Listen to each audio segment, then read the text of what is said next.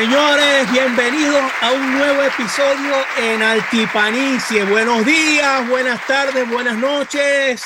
Hoy tenemos un episodio de antología, un episodio histórico, porque tenemos nada más y nada menos a dos figuras súper importantes en la historia cultural zuliana eh, de la música latina.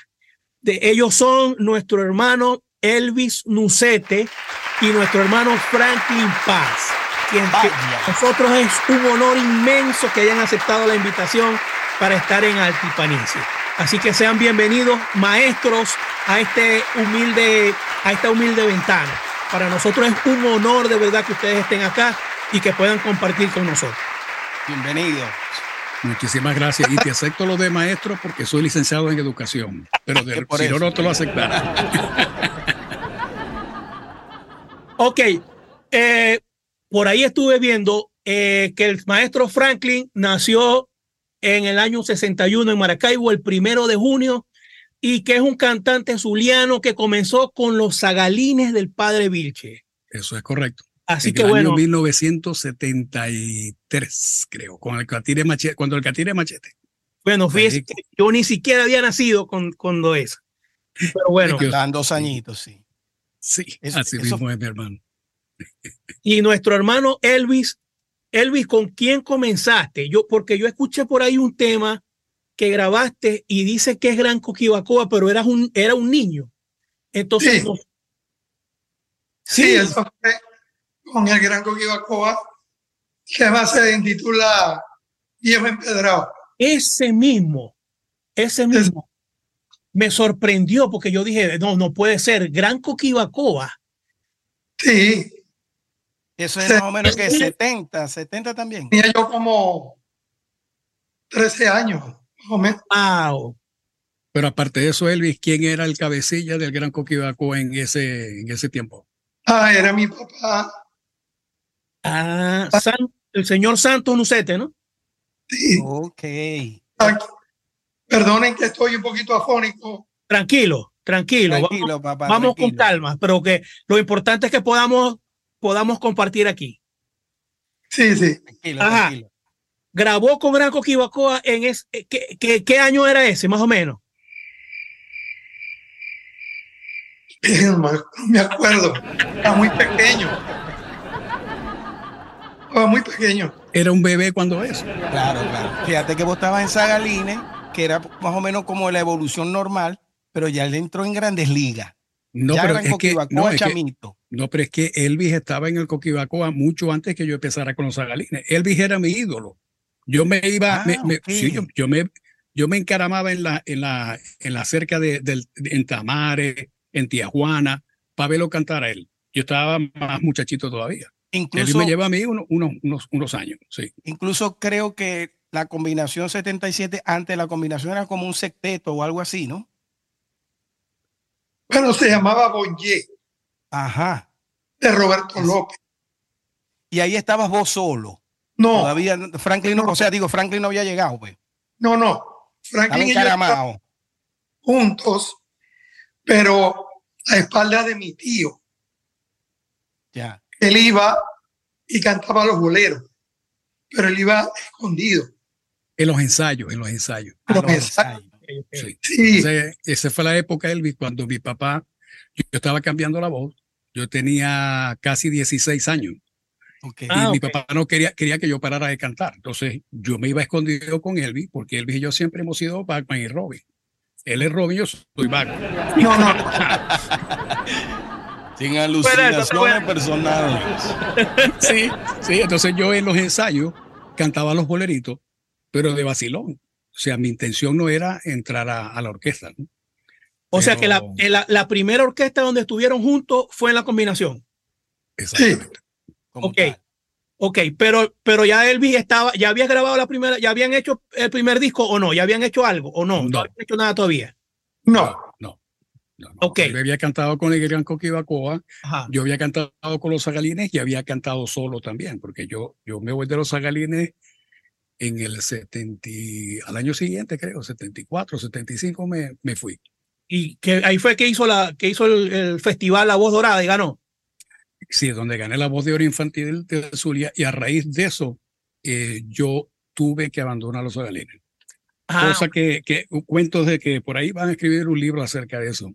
Yo lo pasado, ya lo pasado, pasado. Que se, que se encarguen los biógrafos. claro, claro. Eso ya, eso está bajo tierra hace años. Ok, la primera pregunta para ambos es la siguiente. Nosotros, a- a- cuando comenzamos a hacer este podcast, este, comenzamos tratando de, de que, de documentar pues, la historia de uno que otro eh, cabimero eh, de la costa oriental, eh, los maracuchos, tratando de documentar cómo ha sido el proceso creativo de la salsa o de la música latina en el Zulia. Y por supuesto, hay que irse a la génesis y cada vez que entrevistamos a alguien, todo el mundo me dice, pero los primeros están allá atrás. Los La primeros combinación. está el Vinucete, los prim- el primero es el señor Franklin Paz, por allá atrás con Edwin Pulgar. Y entonces ya, ya, ya venimos como con 35 capítulos y todo el mundo nos dice, allá atrás hay que preguntarle, porque normalmente preguntamos a quiénes escuchaban ustedes, a los invitados. Los blancos. Esos son los generales. Ajá. Blanco. Pero no había, más, yo vi que uno de los, de los blancos tocaba con ustedes, ¿no? Carlos Blanco, ¿no? Carlos Blanco, Carlos Machado. Sí. Sí. Carlito Machado. Ok.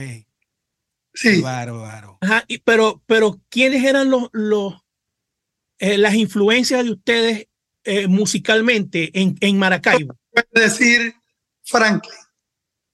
Franklin te puede hablar de eso. Seguro. Bueno, yo, por, por ejemplo, yo recuerdo que en, ese, en esos tiempos, ¿no?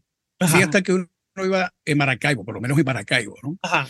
Eh, si no, si no ponían algo de la dimensión latina, yo quiero que no baile, que bailen todo, pero que bailen todo, y por ahí para abajo, ¿no?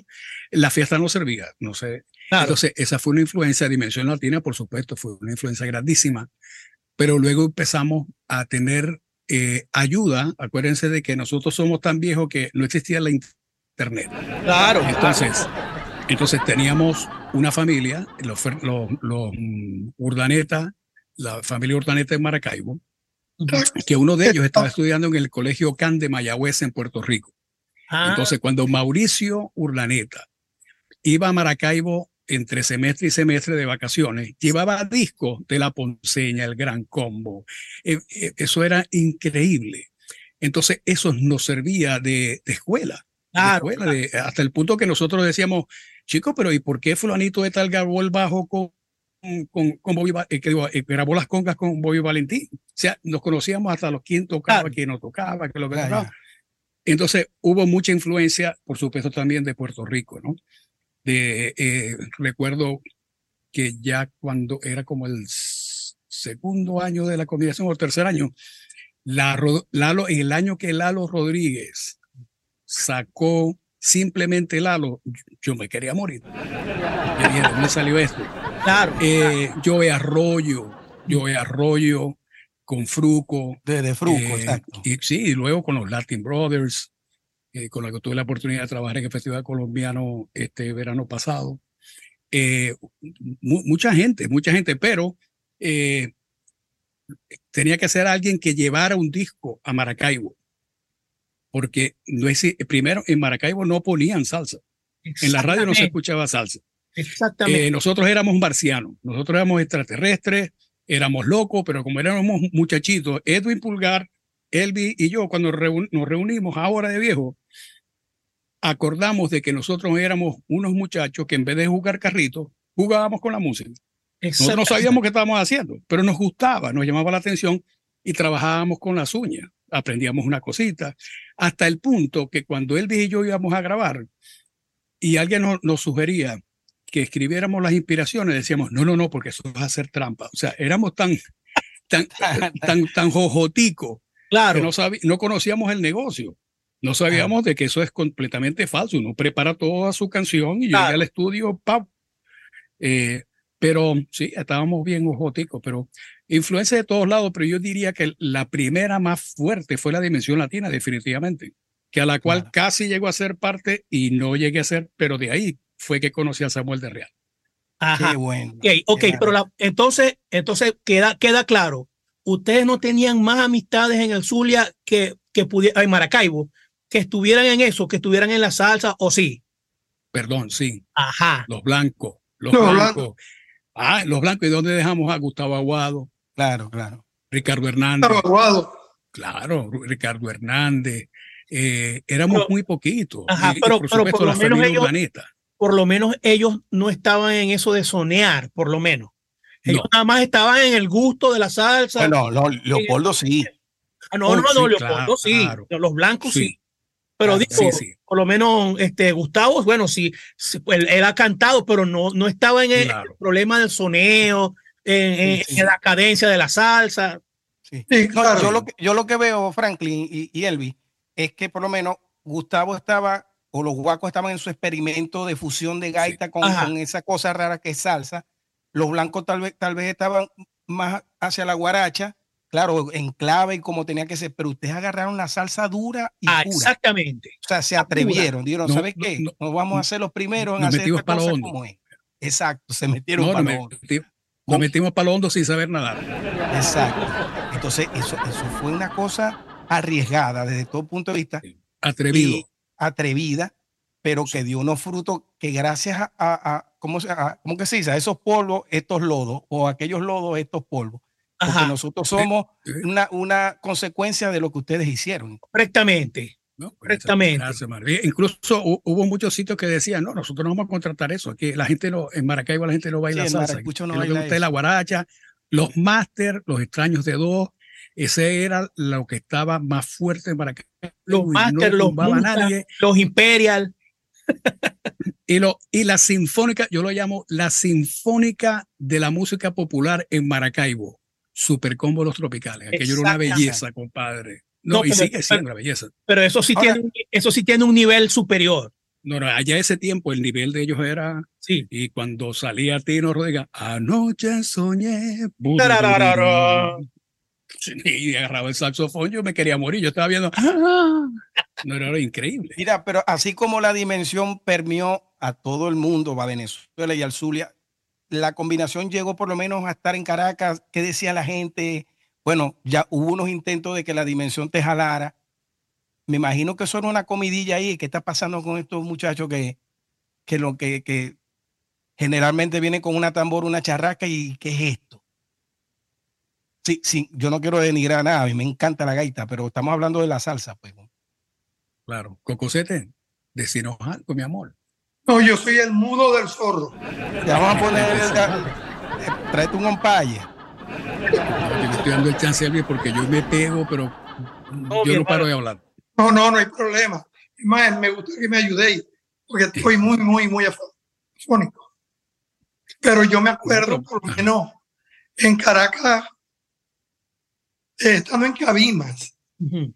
tuvimos la oportunidad de que Oscar de León nos invitara a grabar con la crítica. Wow. Ah, era la Sí, cuando estaba sacando, iba a sacar, iba a sacar la La crítica. Iba a ser crítica. Y nos invitaron y nosotros, No, Dios muchacho mío. al fin, Elvis. muchachos, al fin, muchacho al fin, Elvis, muchacho al fin. Si yo me acuerdo que Oscar nos agarró y lo dijo, mira, chamo, tú te quieres venir conmigo para Caracas. Y yo, yo tenía 17 años.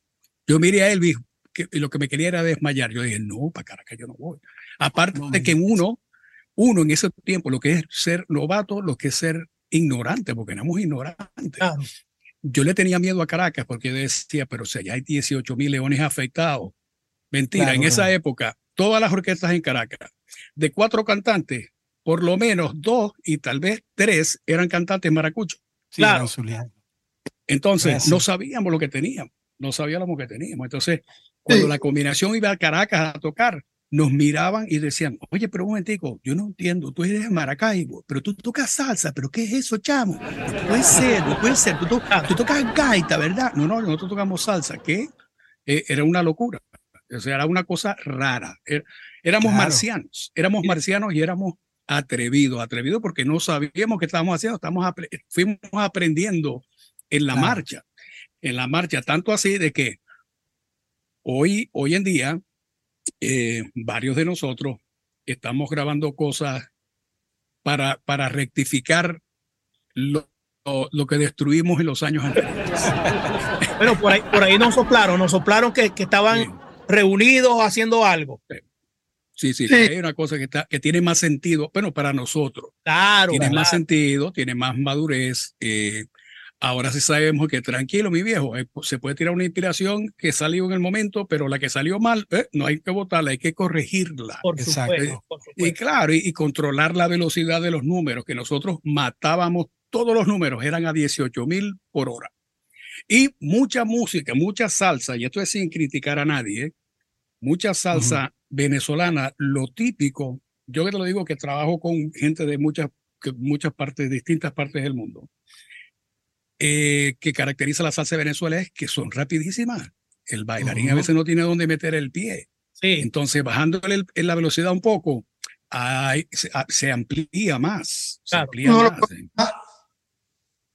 Sí, hay algo, hay algo que, que, que es la diferencia, ¿no? La cadencia de la, de la salsa de Puerto Rico o de Nueva York a la salsa venezolana. Es la cadencia, la dinámica. Ellos tienen, ellos tienen eso súper capturado. Ellos, ellos saben cuándo bajar, mantener un solo ritmo. Eso, eso hace la diferencia. Sí, sin embargo, sin embargo, te voy a decir una cosa que yo estoy viendo ahora aquí en los Estados Unidos. Eh, la mafia, la mafia, pero, pero de, utilizado de una buena manera, una manera jocosa. ¿Eh? El trabuco, digamos, llamémoslos el trabuco.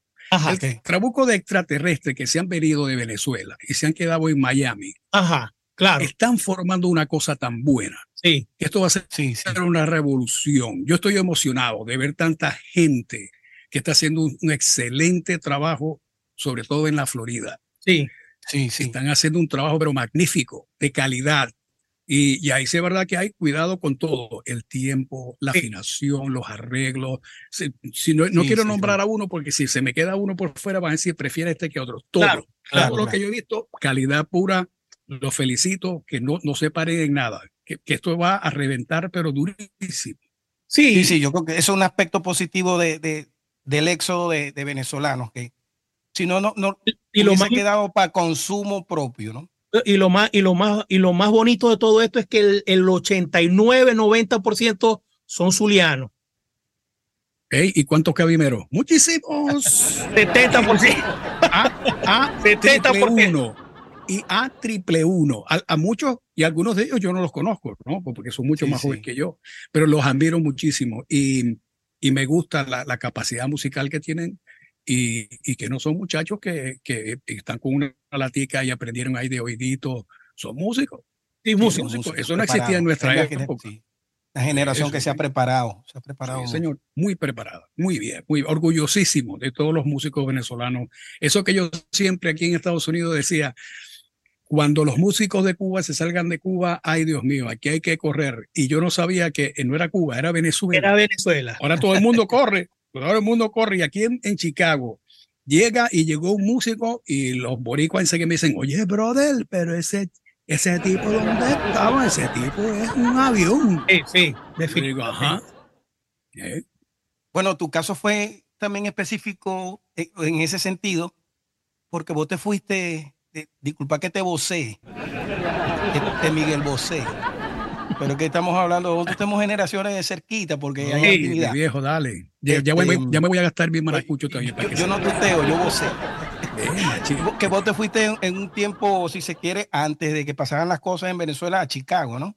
sí, y eso también tuvo que ver con la interrupción de, de- de la combinación, ¿no? en el ¿Por qué? ¿Por qué 83. te fuiste? Yo me vine, bueno, eh, sucede de que eh, en el año 83, eh, fue el año que se fue Andy Montañez de la Dimensión Latina. Ok. Ok. ese Andy fue. se va de la Dimensión Latina y Argenis Carrullo me va a buscar en casa de mi mamá, en Las Veritas, y me dice, me dice, mira, eh, chicos, se fue Andy y a mí me gustaría que vos vinieras a ver si te meten en la dimensión. Y yo me quería morir. Dije, yo para la dimensión, wow. Entonces tocamos en Cabima, tocamos Ok. en Cabima y tocamos en la Casa de Italia en Maracay. Yo cantaba con la dimensión latina. Eh, Mira qué cosa tengo yo, lo mismo le canto rumba que le canto un guaguancó, un pipi.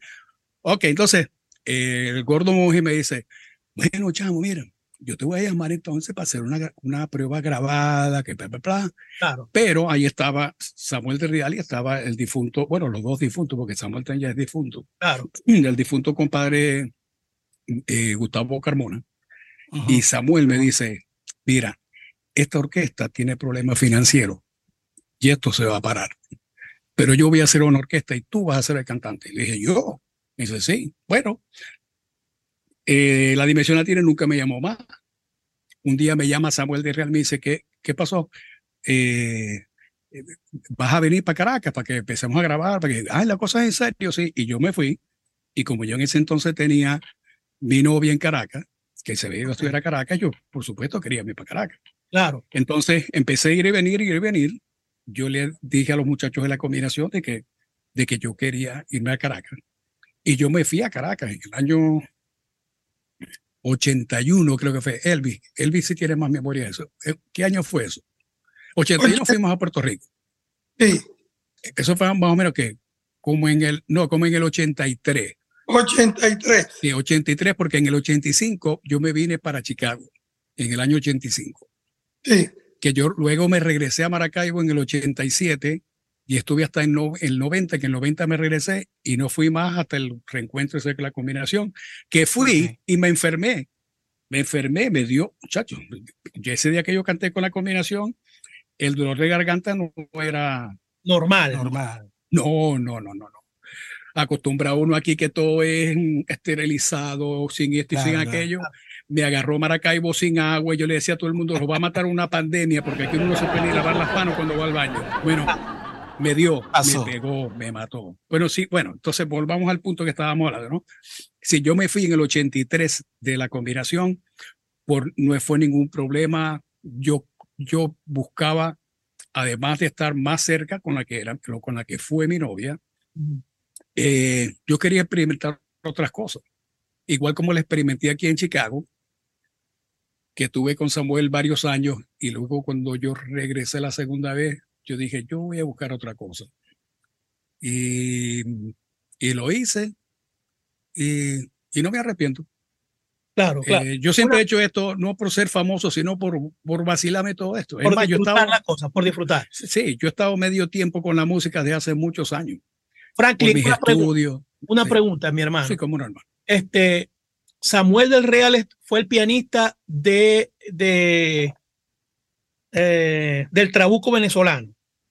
Seguro. Samuel era, fue el pianista de Pacho Galán en Colombia. Ajá, Se lo lleva a la dimensión latina. cuando, cuando, cuando hicieron, cuando hicieron este el Trabuco, Sí. eso era setenta y tanto, o sea que era, era relativamente parejo con, con la, con la combinación.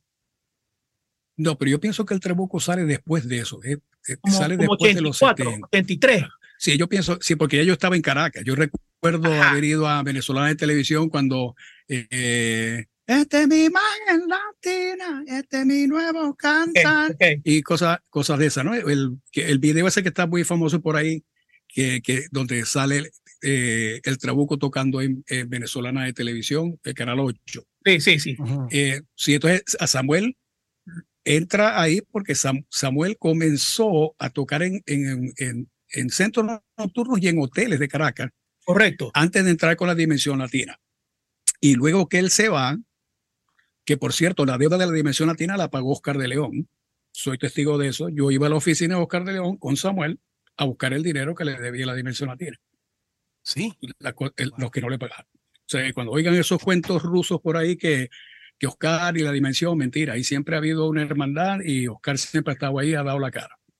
Eh, Bueno, qué bueno es. se llevaron, entonces se llevan a Sam- Samuel, luego que deja de tocar con la divina, vuelve a hacer eh, eh, tocar en los centros nocturnos. Ajá. Y ahí ya ellos tenían un acuerdo. En Caracas era una mafia de, de, de grabar cuñas, de, e- era un, un, un círculo donde no se podía entrar. Y Samuel estaba en ese círculo. Y, y era entonces fue el pianista de, del Trabuco venezolano Correcto. aún siendo barranquillero. Sí, trabuco venezolano, Samuel de Real, excelente pianista, quien falleció hace, hace, hace 2023, hace como unos tres años, dos, tres años. Ok. Mira, este, Aquí en la bueno, ciudad de no sé si Arturo, si tenés algo ahí más. No, que no, le, quería preguntar, este, los cantantes, porque eran dos, padre e hijo, creo, los cantantes de, de del Trabuco, eh, no me recuerdo ellos, un apellido, mm, bueno, me parecen increíbles, esos soneros me parecen increíbles. Ya me déjame ver si me puedo. Déjame googlearlo aquí. Sí, yo sé a quién te refieres. Son dos, son el, padre, e hijo, pero son eh, buenísimos los dos.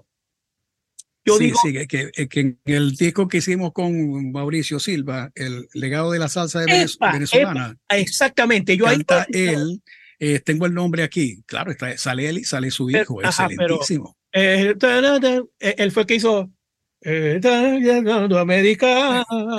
¿Cómo es?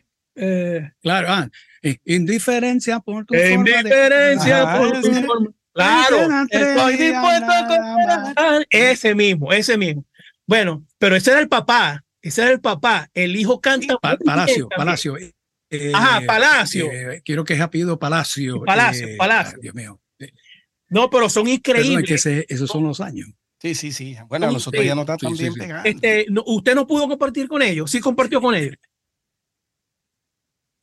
No, yo en verdad yo no tuve roce con ellos. Una vez me conseguía a Joe Ruiz y, creo que me lo presentaron, le dije tres cosas y yo pensaba que yo estaba viendo a, no sé, a, la mujer más linda que conocía, Joe Arroyo, aquí, perdón, perdón, perdón, Ruiz. Joe Ruiz. Joe Ruiz. Joe Ruiz. Joe Ruiz tenía un swing y un tumbao exquisito. La dama, el cheo feliciano venezolano era Joe Ruiz.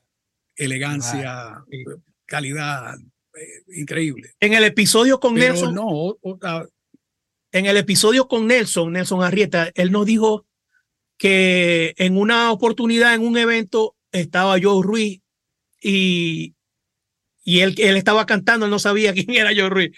Y el tipo lo agarró y le dijo, hermano, muy bien, pero, pero de aquí para adelante vas a hacer esto, esto, esto y esto. Y así, ahí conocí a este tipo que era increíble. Mira, hay una anécdota, este, no sé si si es imprecisa. Yo creo que sí. Esto lo estoy haciendo de memoria. La, la, famosa, eh, el famoso concierto de la Fania y la compensación fue este, la combinación 77, ¿no? Háblame de eso, cómo fue ese, eh, eh, eso, eso marcó un antes y después para el zuliano y, para la salsa nuestra, ¿no? ¿Qué me ¿qué puedes rescatar de ese momento?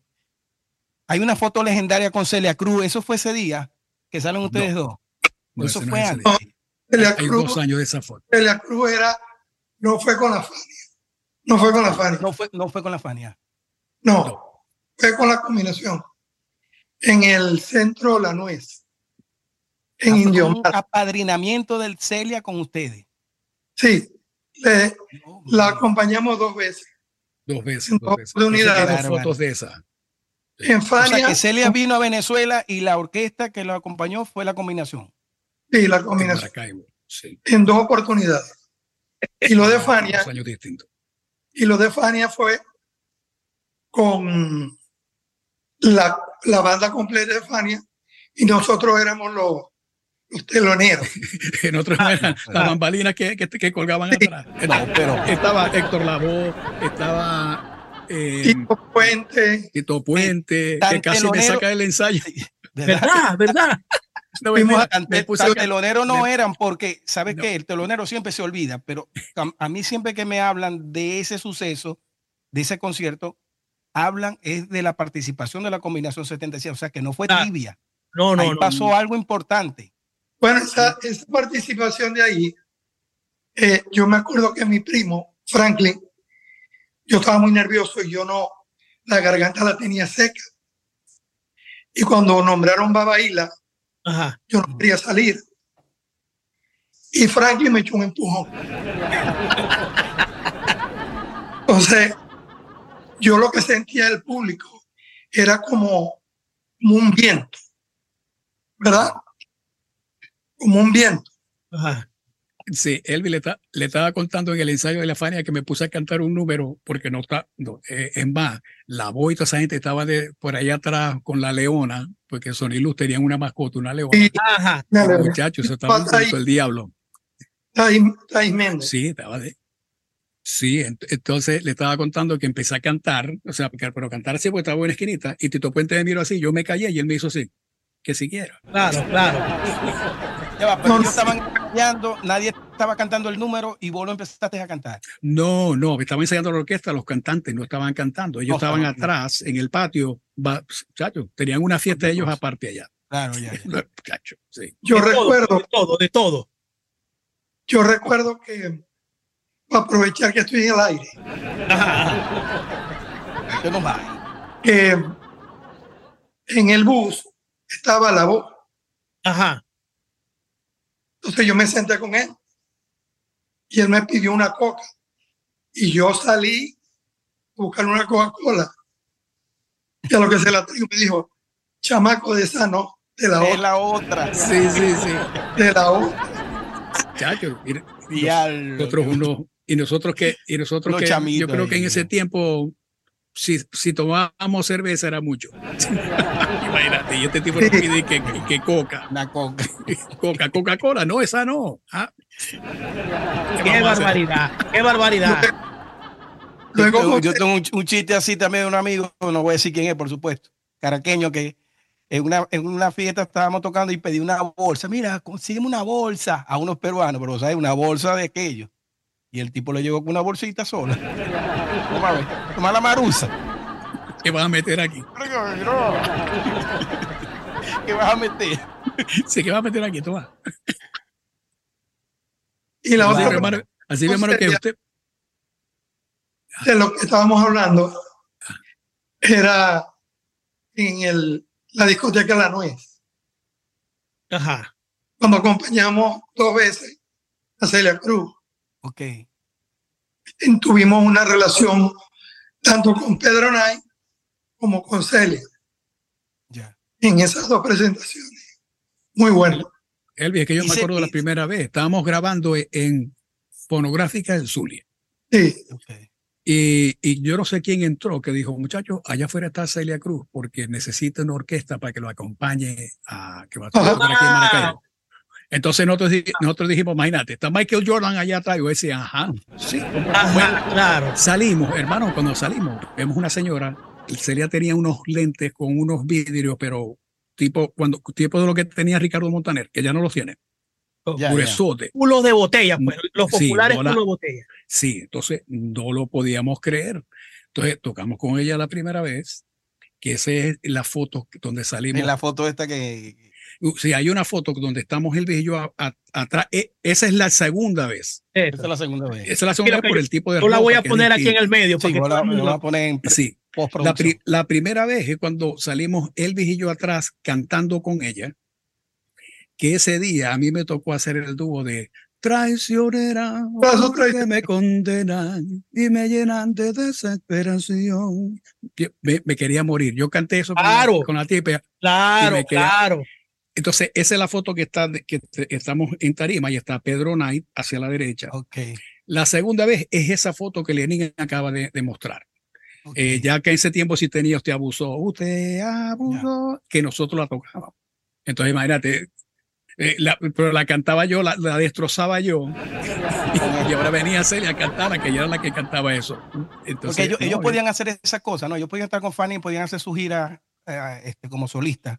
Por supuesto. Es que, es que Fania, para empezar, era la compañía, ¿no? Ajá. Entonces, ellos organizaban esos conciertos donde todos se reunían, pero todos pertenecían a la misma compañía disquera. Entonces, ah, Fania Records.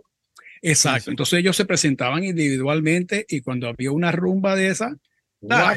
Lo mismo Mira. que pasó con RMM, exactamente lo mismo. Exacto, exacto. Lo único que en RMM hubo más celos, más. Sí, más guerra de egos. Hubo, sí, claro. se, se, tocaron muchas sí, cabezas. Aunque, aunque, cu aunque, cuentan por ahí que en Fania también había eso, ¿no? Había oh, Sí, seguro que sí, sí. Y entre cantantes, eh, cuidado, entre cantantes también. Que, que, era, que era, no era, no era fácil, ¿no? Pero, pero fíjate que, que yo, lo que yo conseguí aquí en Chicago, ¿no? Aquí nadie le hacía coro a nadie. Entonces, yo empiezo a hacer coro aquí con gente porque hay un cantante que se llama Jesús Enrique. Él es mexicano, pero reside en, en Chicago de hace muchísimos años. Okay. Y él estaba pegadísimo. Eh, Jesús Enrique estaba pegadísimo eh, y estaba con RMM. Y llega una vez a un sitio que yo estoy tocando y, me, y, estamos, y ya, ya habíamos terminado y estamos tomando una cerveza ahí en la barra. Y me dice, me dice, hermanito, es que tengo un problema. Eh, pues el buitre no quiere tocar más conmigo. Le digo, ¿y cuál es el problema? No, es que tengo un baile ahora. Le digo yo, yo tengo coro. Tú me haces coros a mí, aquí no le hacía coro a nadie. Y yo le empecé a hacer coro con él. Trabajé con él como año y medio. Y viajábamos y hacíamos cosas. Y eso fue lo que me ayudó a mí, a yo poder tener la música, escogiendo la que quería hacer, que no quería hacer. Y a través de los años yo le he hecho coro a más de 90, 100 diferentes cantantes ah. eh, salseros, ¿no? Pero es porque nadie se atrevía y yo lo piqué de primero. Entonces yo le, aparte yo le digo a todo el mundo, cuando fui a cantar con la, una, Orquesta Filarmónica Latinoamericana de Houston, que Glenn me presentó a los músicos, mire, este le hace coro a todos los músicos. Y le dije, ¿tú sabes por qué yo le hago coro a mucha gente salsera que va a Chicago? Porque yo no soy el mejor, pero yo soy el más barato. Entonces, si me crees o no me crees, es un problema tuyo. Bueno, saludos al maestro Glenn Garrido. Algún día lo tendremos por aquí también. Este, otro. Maestro, ahora, ahora ah, Franklin, ahora que usted habla de eso, eh, yo también vivo haciendo coro aquí en, aquí en Panamá. Este, ¿Cómo se siente usted cuando hace coro? Porque yo, de verdad, de verdad, yo puedo decir que yo, bueno, Lenín lo sabe, yo disfruto muchísimo más hacer coro que cantar. O sea, que soy malo, yo soy malo haciendo adelante. Yo, prefiero estar haciendo el coro detrás y lo gozo y lo disfruto, pero inmensamente. Y le he hecho coro también a un sinnúmero de gente, a maestro, a, yo, yo, a mí me parece que hay, que hay cantantes brillantes que, que le ha gustado esa faceta de, de, corista y se han quedado ahí. Wichi Camacho es un, caso. Me parece Wichi Camacho el mejor cantante con la afinación. Eh, yo, he, hecho coro a, a, Wichi como cinco o seis veces y Wichi tiene una voz espectacular y, hacer un coro no se lo gana nadie, ese es mi compadre, no se lo gana nadie. pero el mismo Alex de Castro, mucha gente, chamo. Que... Claro que sí, pero yo te voy a decir una cosa, yo estoy de acuerdo con vos. Yo también disfruto mucho haciendo los coros. Y yo te voy a decir, ¿cuándo es que se le va a quitar a la gente de la mente ese, esa, ese elitismo? ¿no? ellos quieren el protagonismo. Entonces yo digo, pero si en un grupo todos somos protagonistas. Exactamente. Es como una película. Entonces yo digo, cuando está el cantante principal, el seguidor está en, en, el cantante, ¿verdad? Pero cada vez que viene la parte del coro, esa es la parte donde uno tiene que brillar. Sí, sí, sí. Ah, entonces, entonces. Eh, pero esto es muy fácil. Un coro esto es muy fácil. Que soy el solista. Esto es muy fácil. Si está en un evento montado, está el, está el cantante principal y el timbalero se le cae una baqueta y se para, ya no suena igual. Ya no suena igual. Si el bajista se va, se le va el bajo, ¡ey! ya no suena igual. No importa que esté adelante Glenn Monroe cantando. No. no importa, ya no es lo mismo. Entonces, cada uno, cada uno en particular tiene un, una, un, un, fundamento que hacer para que todo se escuche como se tiene es una pieza no, y hay cantantes por lo menos el canario el canario yo veo que el canario en vivo si el si el coro, si el coro está, malo y le gusta y si está malo el mismo dice hey moca moca se, se, se embota pero si el coro está bien el mismo Oscar de León también así por eso que nunca suelta a Johnny el canario se me para en el frente, el canario se me para en el frente, me mira así como retándome, como te estoy chequeando. Y él te dice, mírame, en el ensayo, dice, esta noche, mírame, mírame, no me quite los ojos de, de mí. Claro, sí, sí. No, no, no, él, y él, y él, es muy exigente, es muy pero él es muy profesional y él hace su trabajo y tiene razón, es que hay que dar el 100%. Entonces, uno no es una máquina, pero si, si de 100% te sacó, se salió 90%, 85%, y un, tuviste una buena noche. Claro, porque nadie es perfecto y no somos máquinas. Así es. Mira, una, una cosa que, que, le iba a preguntar a los dos, porque ser un grupo en ebullición que, que tenía todo el mundo comentando, no hubo, este, así como tú, la posibilidad de que tuvieras en la dimensión, por lo menos los mismos blancos, los mismos guacos, que le hiciera un guiño, una, una pica de ojo, venga, véngase, véngase para acá, cante con nosotros, caranga, no nadie. O sea, era porque era una cosa que no se pensaba, era muy sólida, o, o ustedes no, no iban para allá porque estaban con su, su, con su movimiento solo. O sea, nunca hubo Franklin o, o, o Elvis que Gustavo te le haya dicho, mira, no quiere Yo te entiendo. cantar a María Lo- la Boyera. Lo que pasaba ahí era que la combinación era muy unida. Ya. Ahí no, o sea, eh, Carlos Vidal Roja, el director, Ajá. él no permite, él no Rojita, permite ¿no? que, que la combinación tuviera otra. Él no le decía nada a nadie. Todo el mundo podía hacer lo que uno quisiera. Pero él era muy celoso con su orquesta. Muy Claro. celoso. Sí. Y nosotros, o sea, porque yo he visto, con el respeto de todos los músicos y los gaiteros, yo, yo veo que se presenta Chuchito Ibarra y son los mismos músicos. Sí, se presenta Pollo, son los mismos músicos. Sí, sí, No. sí. O sea, cuando la combinación tenga la oportunidad de tocar, que está en planes, van a tocar, tendremos que llamar a dos ambulancias, pero van a tocar acordes de viejos que estamos ahí. ¿Entiendes? E- Eso se respetaba antes, ¿no? Le- le-. Los grupos. E- Era No. difícil que, mira, ahí está un músico de la combinación con los blancos. No, y aparte, Mm, aparte es que otra pieza importante era esta.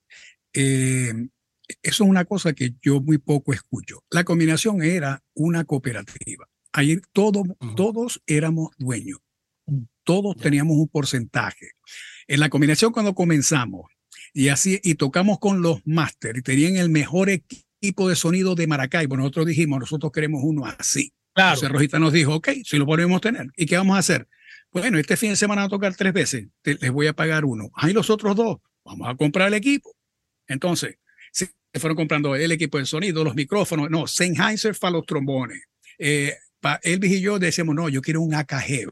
Claro. ¿Te acuerdas, Elvis? claro, claro. Un AKG. No, no, entonces, toda esa cantidad de dinero, cada quien, es más, cada quien que se salió de la combinación, el que se iba saliendo, le entregaban su parte Claro, claro. aquí se invirtieron tanto, aquí está tu parte. Tu liquidación. Cuando yo me fui de la combinación, a mí me dieron mi parte. Ok, mira, yo me voy tratado y se le debe a Franklin bueno, ponerte en eso, en ese tiempo, un, eh, 10 mil bolívares, 15 mil bolívares, muchacho, eh, ¿qué te vas a comprar? Un carro. Y así, ¿ves? Toma, hey, muchachos, hay que pagarle a Franklin la cosa y tocaban un fin de semana una cosa y aquí están tus reales. Gracias. Eh, una de las o sea, eso- cosas- esos otros tiempos, otros tiempos. Sí, no, definitivamente. sí, sí. Una de las cosas que, que, porque yo me recuerdo que la gaita también llegó en, en, en momentos, era así, donde Cardenales era Cardenales y no podía estar tocando con, con Santanita, sino que los gente de Santanita eran, había como una rivalidad, pero, pero no de, de pelea, sino de que vértale, que esto está, ve cómo suenan ellos, nosotros queremos sonar así. Y había espíritu en cada, en cada uno de los, de los grupos, ¿no? Exacto. pero, pero la situación económica cambió. Entonces los músicos que viven de la música no se pueden conformar a que tú le pagues algo, sino, értale, yo necesito vivir de la música, necesito, si vos no me vas a pagar lo que me paga Guaco, que, que si uno está en Guaco, yo no me voy a ir a cantar con otro grupo eh, que, me, que me vaya a proyectar porque, hey, yo no quiero perder Guaco. Ya que no hay una exclusividad eh, eh, firmada, entonces yo puedo seguir guisando y seguir gu- tocando. Entonces se perdió, se perdió un poco eso, la esencia del espíritu de cada agrupación, de cada grupo. No, y también lo que está diciendo Elvi, ¿no? Eh, esto lo conver- estuvimos conversando, bueno, eh, creo que fue con Maelo, Maelo Ruiz estuvo aquí hace tres semanas, y Ok. estábamos hablando de que estamos viviendo una época donde no hay orquesta con los cantantes, hay, son cantantes, Exacto. y la orquesta vos no Sí. sabés quién es. Exactamente. Sí, por eso es que- identidad. Hay Claro, por eso es que los únicos, los únicos que viajan con todos sus músicos, eh, Santa Rosa, Ajá. El gran Ahora, después de tantos años, Jerry Rivera, con el cual he trabajado muchísimas veces, no, nunca viajaba con su orquesta. Siempre se venía Ramos Sánchez, se venía el Sí. guitarrista, se venía, eh, eh, Dios mío, ¿cómo se llama el, el conguero? Eh, bueno, el conguero y se venía el timbalero. Y aquí armábamos y donde fuéramos o donde fueran ellos, armaban su grupo. Ahora Jerry tiene su orquesta de Puerto Rico y sale con ellos.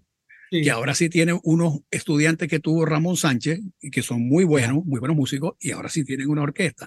Pero eso, eso no es lo normal. Canario no viaja con sus músicos. No. Canario viaja solo y lo acompaña.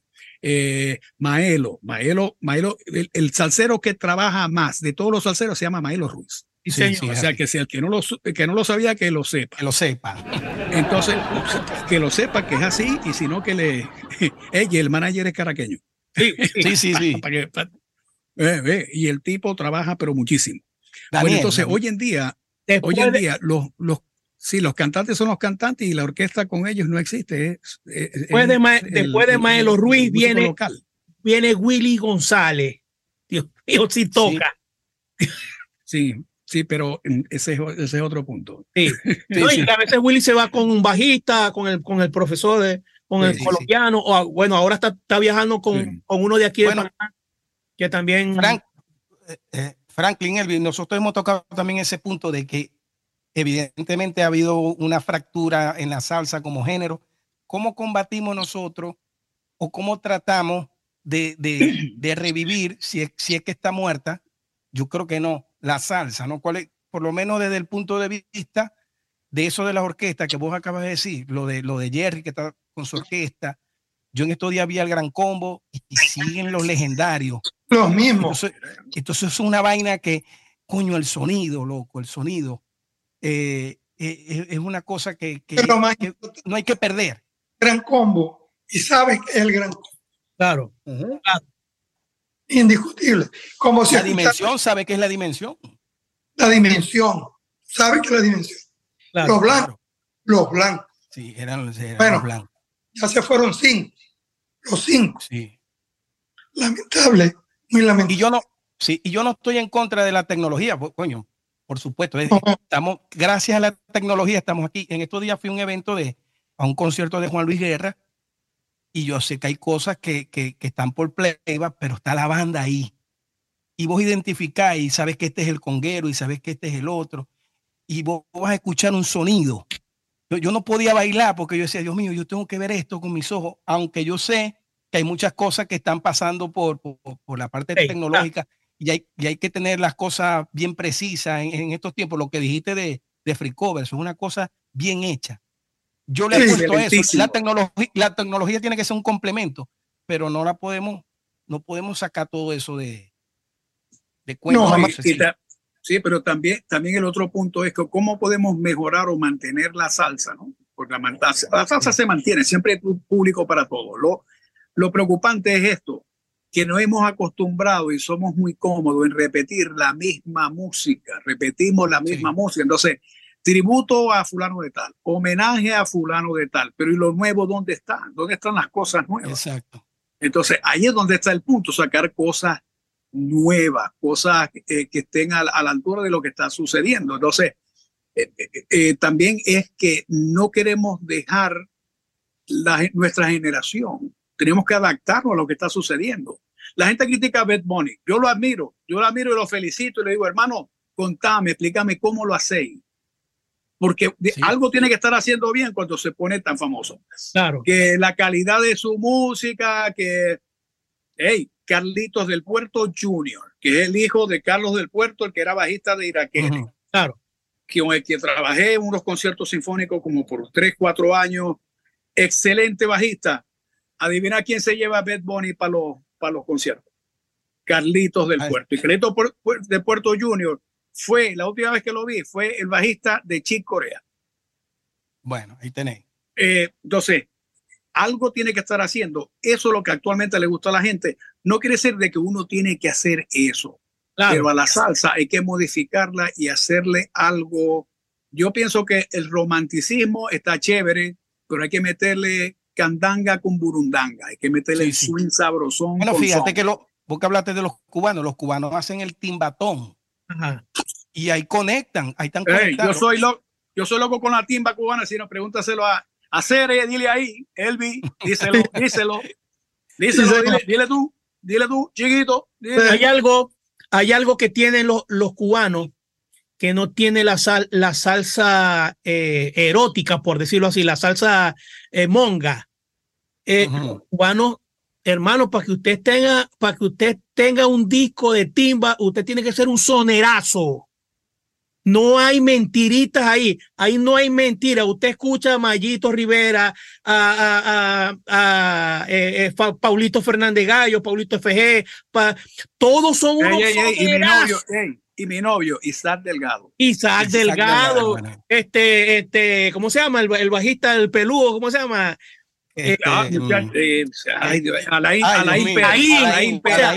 Ahí no hay mentira, ahí no hay mentira Ahí no hay, mire, yo he acompañado a un sinnúmero de salseros aquí y todo es el disco. Ahí, ahí no hay una inspiración nueva, ahí no hay nada.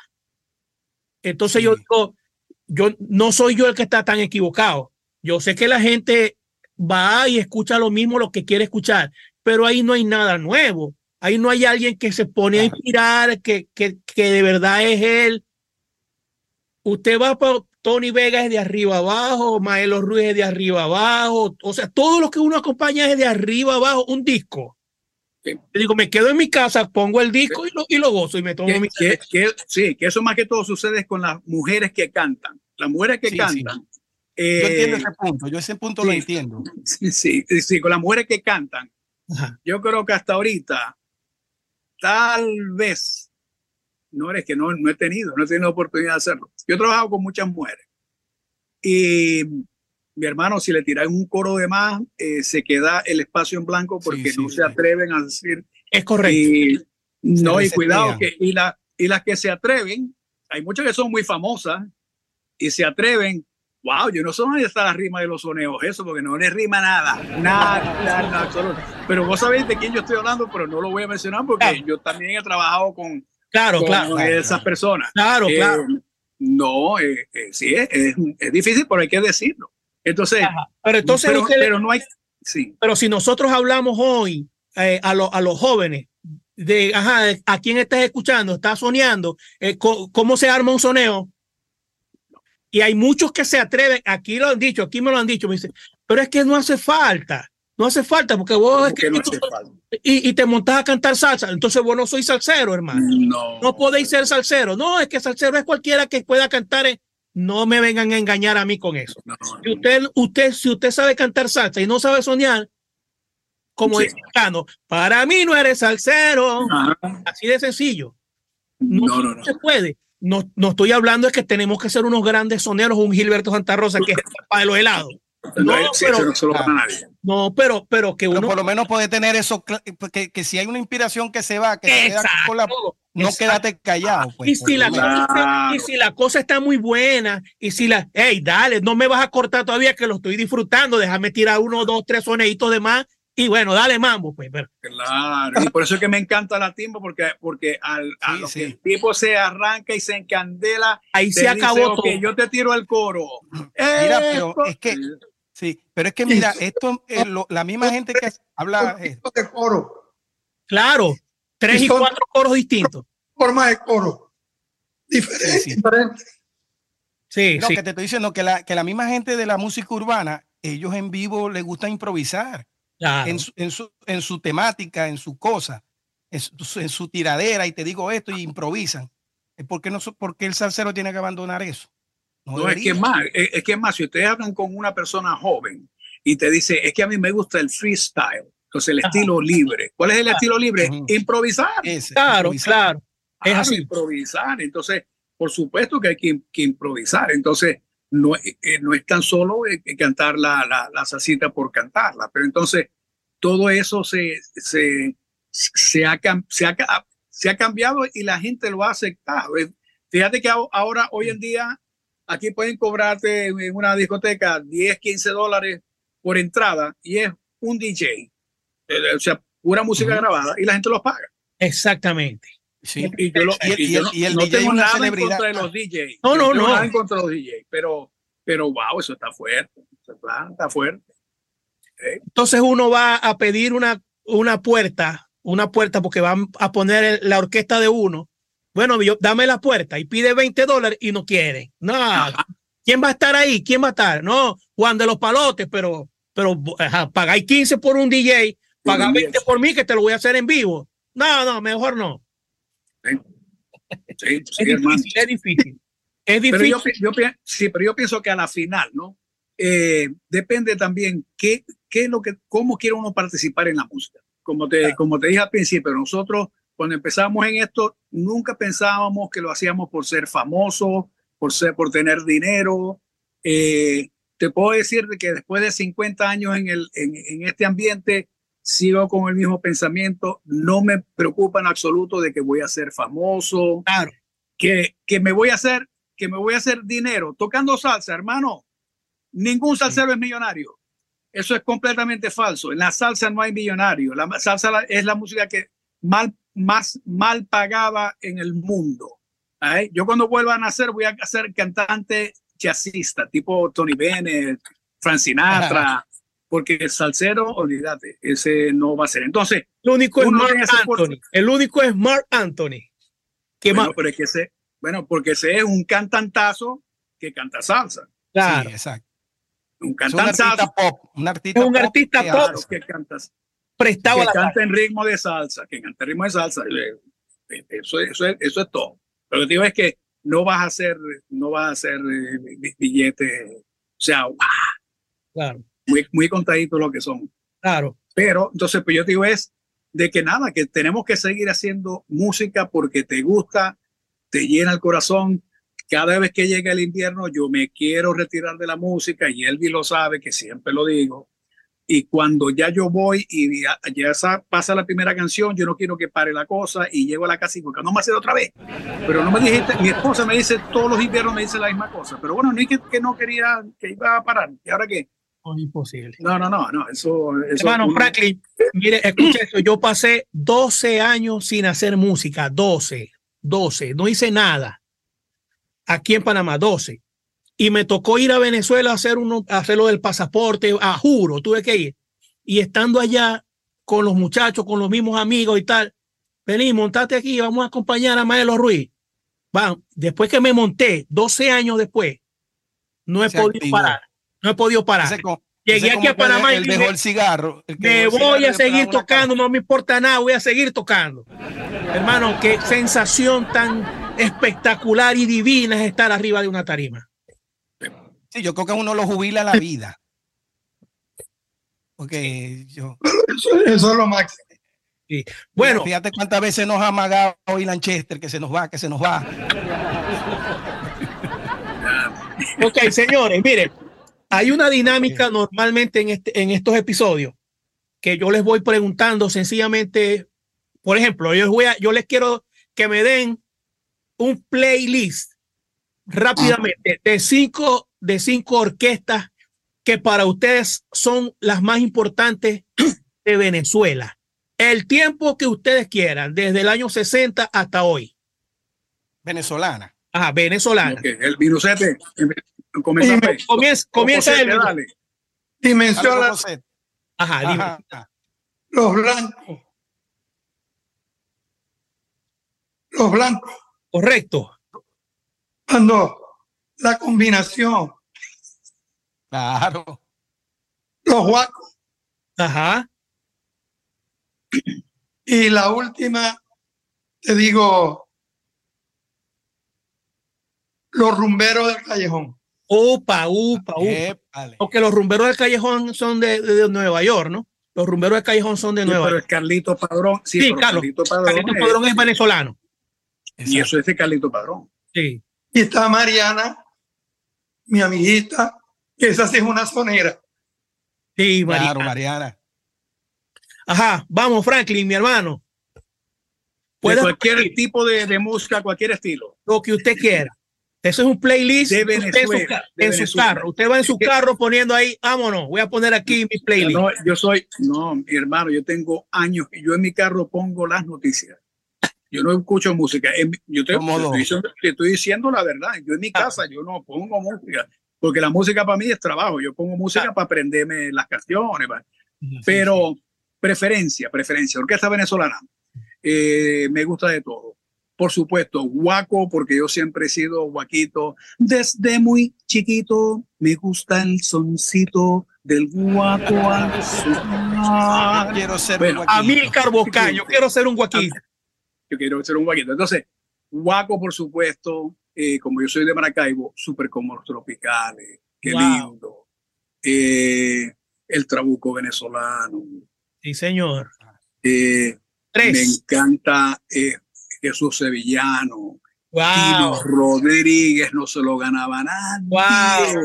Y por supuesto, Ricardo Cepeda, el papá de los, De los helados. pollitos, pollitos de, de lo que vos queráis. Sí, señor. Eh, sí, sí. que pronto lo eh, tenemos, que pronto lo tenemos en- aquí en un episodio. Ya está, ya está invitado y Maravilloso, maravilloso. Eh, Para mí, el, el mejor, aunque el número uno, el número uno de Elvis y, y mío, ¿quién es el número uno? Cuando hablamos con él, que le decimos número uno, Gustavo, Gustavo, Gustavo es el número uno, número uno, número uno, no, ese, ese, ese es candela. Sí, señor. Bueno, excelente. voy aquí. Ahora yo les voy a, a ir nombrando personajes y ustedes me dan su opinión. Si lo Ok. conoce. Claro, si lo conocen. Voy aquí, voy aquí, voy aquí. José Luis García. excelente, excelente. Tremendo Maravilloso. Mara- primera arreglista que tuvo la combinación. Y en momentico, cuando yo me fui de los Zagalines, el baterista y el corista de la primera oración que yo hice, José Luis García, y Jorge, su hermano, tocando el bajo. Qué Él fue el que grabó. Y, y- Jorge García, claro. y- ya, claro, y José, y, y José Luis tocaba la batería y hacía coro. Y si no, preguntáselo a ver, a ver si te estoy diciendo mentira. Fue el que hizo los arreglos de Pregones Zuliano. Y que hizo los arreglos de, de Barlovento. También.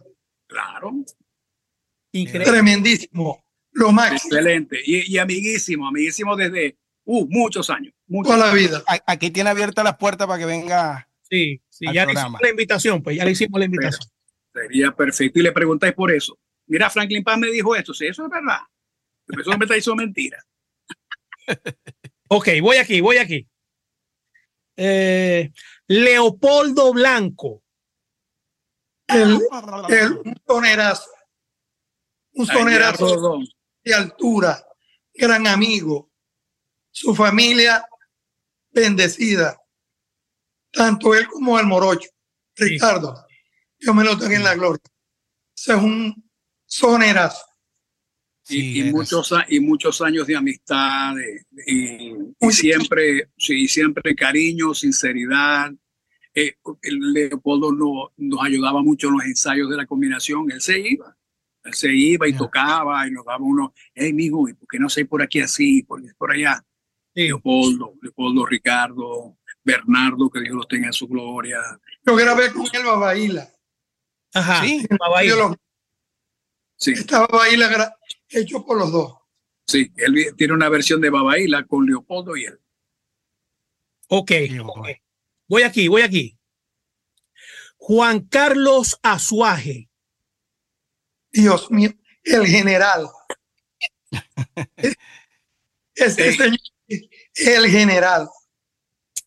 Para mí Es es lo máximo. Yo te voy a decir lo único. Usted no encaramarse cuando se encaramó con Cho Feliciano.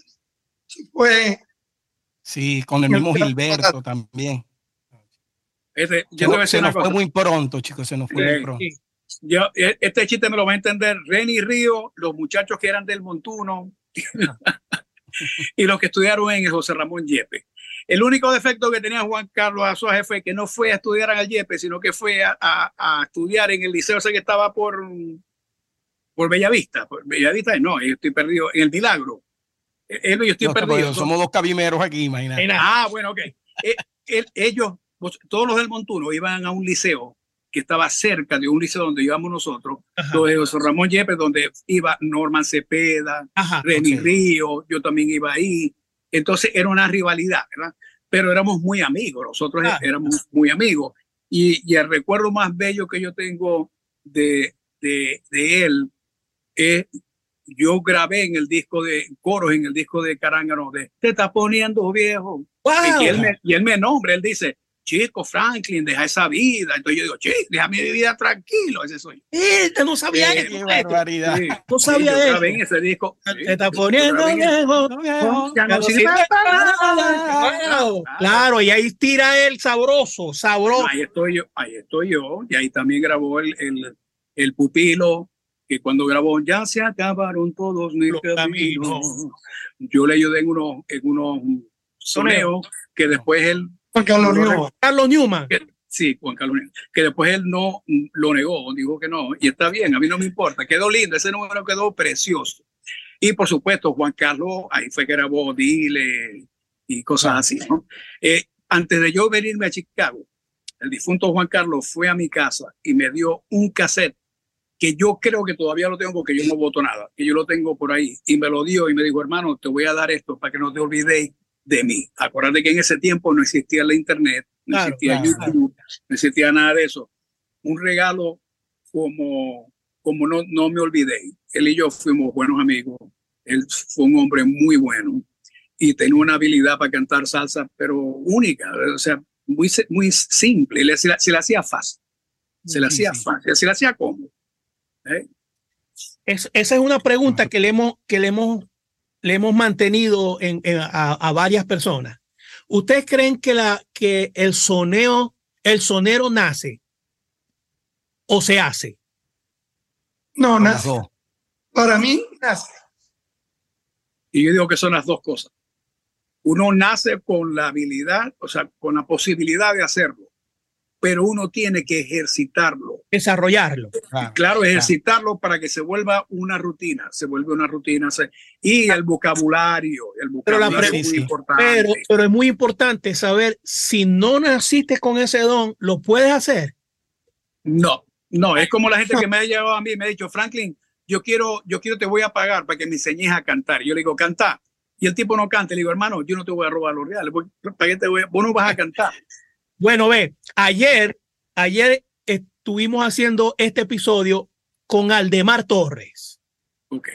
Y Aldemar Torres es un profesor de canto, zuliano, y le hicimos esta pregunta y él dice que sí se puede, que así, así no, no, la, parte de la cantada, no de los sonidos. De la cantada, claro, no el de los sonidos, no, la cantada. Dice, yo he, yo he agarrado gente que no sabe nada, nada, nada, pero hay que darle duro, duro, ya unos, a unos cuantos meses y ya la gente está cantando.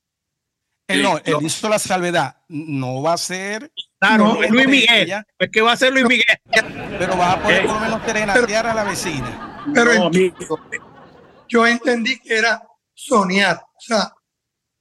No, sí, soñar, soñar. No, no, era soñar, pero también, no, este era del canto. yo estoy haciendo solamente. yo, creo que con el soneo es lo mismo, porque te voy, te voy a poner un ejemplo. Yo también. No puedes ser un improvisador del llano porque en el llano se improvisa. Es más, a mí me han hecho cuento que Gilberto Santa Rosa consume mucho esa música. Sí, es que él tiene de la música en, en, el verbo, este, pero la música llanera venezolana, que él se, se, nutre mucho de eso. No, no es que Gilberto, Gilberto viene de la música jíbara puertorriqueña. Ah, okay, ah, está, la, está la plena. Sí, exacto. pero vos puedes tener una habilidad de, de, de rimar, pero la salsa tiene, por decirte algo, un canon tiene, tiene una estructura, una la clave muy distinta a la, a la, música este, llanera o esa que está diciendo de, de, Puerto Rico. Entonces sí hay que pulirse. Claro. Puede tener la destreza de decir cosas rápidas, pero tener que meterla por, por, por un surco. Y Marcial, no, Marcial Isturi me dice, papi, el sonero nace, no se hace. Yo también lo creo le respete eso. No, no, y como te digo, y, y, tiene sus momentos buenos y sus momentos malos. Exactamente. Ah. O sea, tiene que haber algo. Yo, yo entiendo también el punto de Marcial, pues como también con el cantante. El cantante tiene que nacer, porque si no tenés oído rítmico, no tenés oído musical, melódico, está muerto. Melódico. digo yo. O sea, vos podés ser médico, ingeniero, arquitecto, te copiáis, soy malo, pero soy. Pero si hacer músico, si no tenés oído rítmico. Hay muerto. eliminado. Bueno, fíjate que yo desde que llegué a este país he sido electricista, carpintero, he lavado carros, la vaina. pero a veces, pero decir a un tipo de eso de repente que sea cantante o que sea cantante de salsa no es fácil. Hay, Claro. algunos- hay, hay- hay que, hay que traer polvo al camino. Sí. Pero No, Arturo quedó con más, con más nombres ahí. Bueno, voy aquí. No, pero no, y también analiza, an- analicemos esto, ¿no? Si me estoy desviando más a que nacen con eso, porque hay cantantes buenísimos, y lo dijimos en el caso de Marc Anthony, Ajá. que es sí, tremendo cantante, pero no es sonero, él no puede improvisar. Pero no Sí. tira una sola inspiración. No, ni una, ni una. Sigue siendo un cantante excelente, pero no es sonero. Así Ahí. es. Así es. Entonces, definitivamente, sí, se nace con eso. Sí, y se sí, va puliendo. Exactamente. Y se va se va puliendo. exacto, exacto. Ok, voy aquí. Vamos a ver este. Argenis Carrullo. ¡Belga! ¡Belga, hermano mío! Para que sepáis. Bueno, eh, Argenis Carrullo, tremendo cantante, lo máximo. Tremendo cantante hasta ahí. Ahí lo dejo. No sigo. Chicos, Argenis, Argenis, yo me acuerdo, uno de, de mis recuerdos más tempranos de Arenes Carrullo es estando en Gravenca, un estudio que tenía cuatro canales, estaba en Los Jaticos, Sí. en Maracaibo, Los Jaticos. Ujú. Y Arenis, yo estaba, yo iba a grabar una gaita con Armonía del Zulia, ¿te acuerdas, Helvi? Sí, Y, y ya, y ya Arenis tocaba las congas con los guacos, que fue cuando grabó el Bubu Guaco. Háganle caminando en negrito, Grito. y los muchachos le gritan. Y se apareció en un camaro blanco con las congas y un afro así, muy jugo. Bueno, la voz de Argenis, desde ese momento para acá, cambia porque madura, la voz madura y co- y con, el tiempo yo no se va poniendo más viejo. Pero Dios Claro. mío, ese, ese gañote que tiene Argenis es... el cañón es muy eso, eso sale en cada 100 años. Sí. Pero sí. eso corre en la familia porque Ender Carrullo es Ender, chamo, Ender. excelentísimo. No, Ender, excelentísimo. ese- Y ese Y ese está clarito todavía. Ender está clarito como que si nació antes- tiene 17 años. No ha pasado el tiempo. No ha pasado el pasa tiempo. Ender se, Ender se cuida mucho la voz. mi compadre Ender Carrullo. El Son popular, Elvis, el popular, mando. ando. Mandó. Por orejas. nosotros. Sí, hermano de nosotros, hermano de nosotros, en- Endito. Y, y, y, y Argenis, sí, es fenomenal, fenomenal, icónico. Argenis, icónico. Ok, voy aquí, voy aquí. Entero. Voy a tirar dos más. Morris Ujú. Ocando. Morri Ocando. Él fue el que grabó el, el punteo del 4 en Viejo Empedrado. En el Gran Coquibacoa. En el gran- Morri Will, Morri Will, Morri Will. Morri. Claro. Morri. Tremendo, ey, tremendo ser humano, tremendo cantante. Eh, Músico. cantaba por la nariz, mucho, Ajá, ajá. pero hace unas voces espectaculares. Unas voces como él, nadie. Extraordinario. Sí, una, Muy musicalidad, amigo. una Eh, musicalidad, una Sí, bonita. Ey, precioso. Extraordinario. Extraordinario. Ese fue mi, mi tutor cuando, cuando partió mi papá. Él siempre estuvo aconsejándome muchas veces. Tremendo. Wow. Voy aquí, voy aquí. El, el hermano Franklin dice, ajá, ya viene. no, No, ya, no, ya. aquí estoy. Es Se, que se- apagué- se fue la luz en Chicago. No, no, eh, apagué la cámara porque tenía que rascarme Ah, la cabeza. Ok, Ajá. ok. Ok, voy a nombrar aquí a dos que para mí es, es mu- es algo muy particular. Para mí son dos zulianos que han dejado el nombre así en el tiempo. Voy aquí con el primero. Cheo García. No, El caballero. guarachero de todos los tiempos. El, el Ricardo Cepeda de la Guaracha. Epa, epa. Legendario, lo- lo- eterno. legendario y eterno. lo bueno de Elvis y, y, de Franklin, que uno dice Cheo, y vos sabés que para nosotros son un personaje que lo conocimos por, disco, entonces, tremendo pana. me acuerdo cuando bebimos. Pero somos viejos. demasiadas morenas encima nos llevan.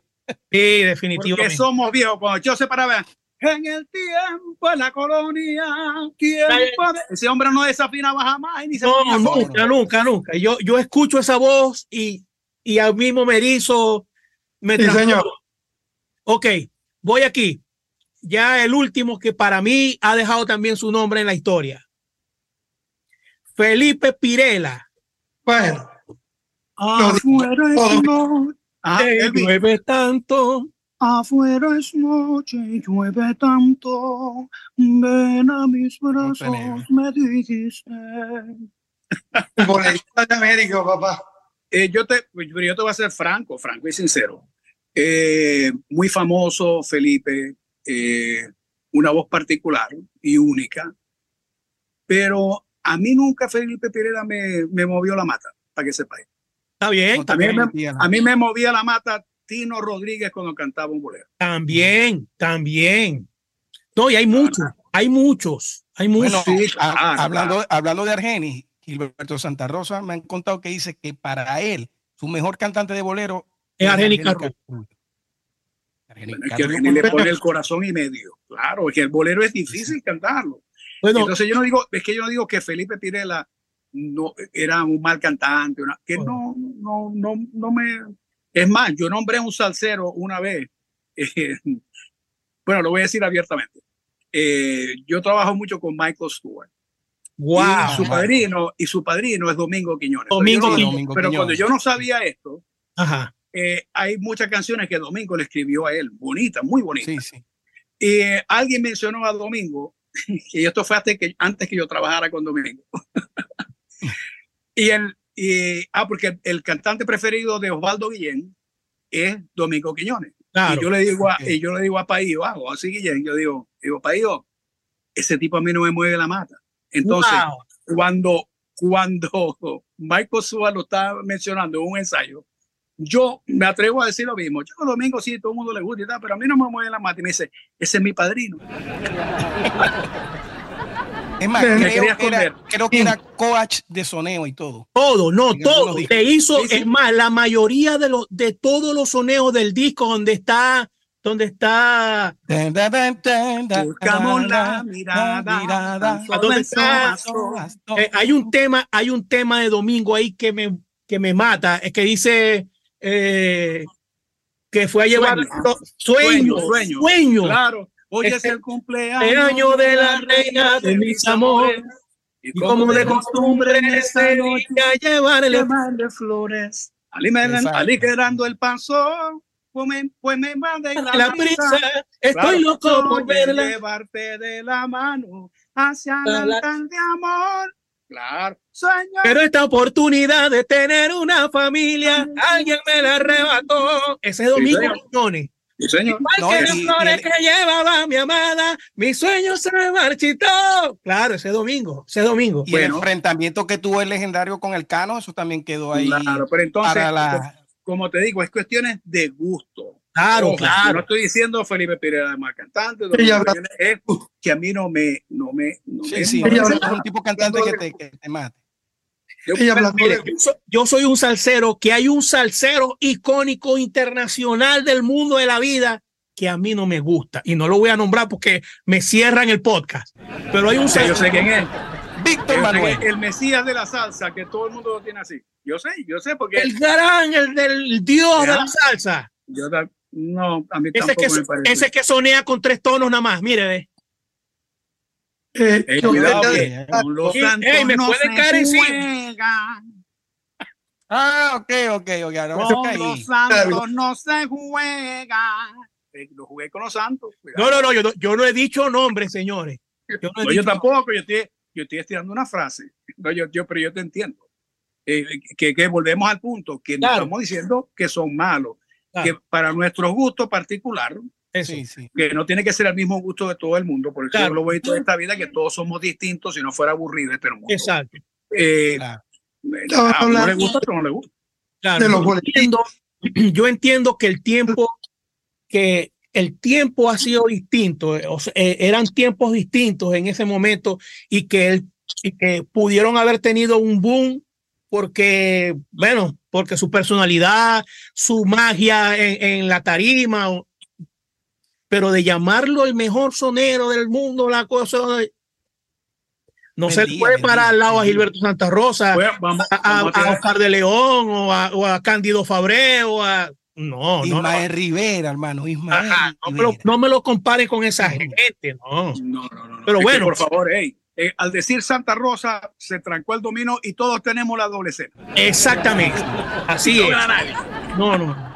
Ya, y ese es el papá de los helados, ese no hay nadie como él. Nadie. Yo, quería decir algo.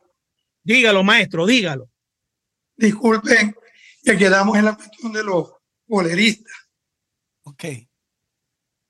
Eh, se le olvidó uno. Hay uno que nació en el saladillo, que nació en el saladillo. Que para mí es un gran bolerista. Y muchos es mejor bolerista que de los que nombramos. Para mí se llama Vladimir Lozano. Bueno, yo le iba a decir Rodrigo Mendoza, que es zuliano también. Rodrigo es otro sonerazo. Oh, sí, sí. Sonerazo y haciendo boleros no, lo, no le gana a nadie tampoco. Yo grabé con él. pero Vladimir sí. Con la combinación. Él grabó eh, Ave María que rumbón. Ave María que rumbón. Lo grabamos los dos. Vladimir es nuestro Dani Rivera, ¿viste? Ajá. señor. Así es. Sí. Qué increíble. Qué, barbaridad.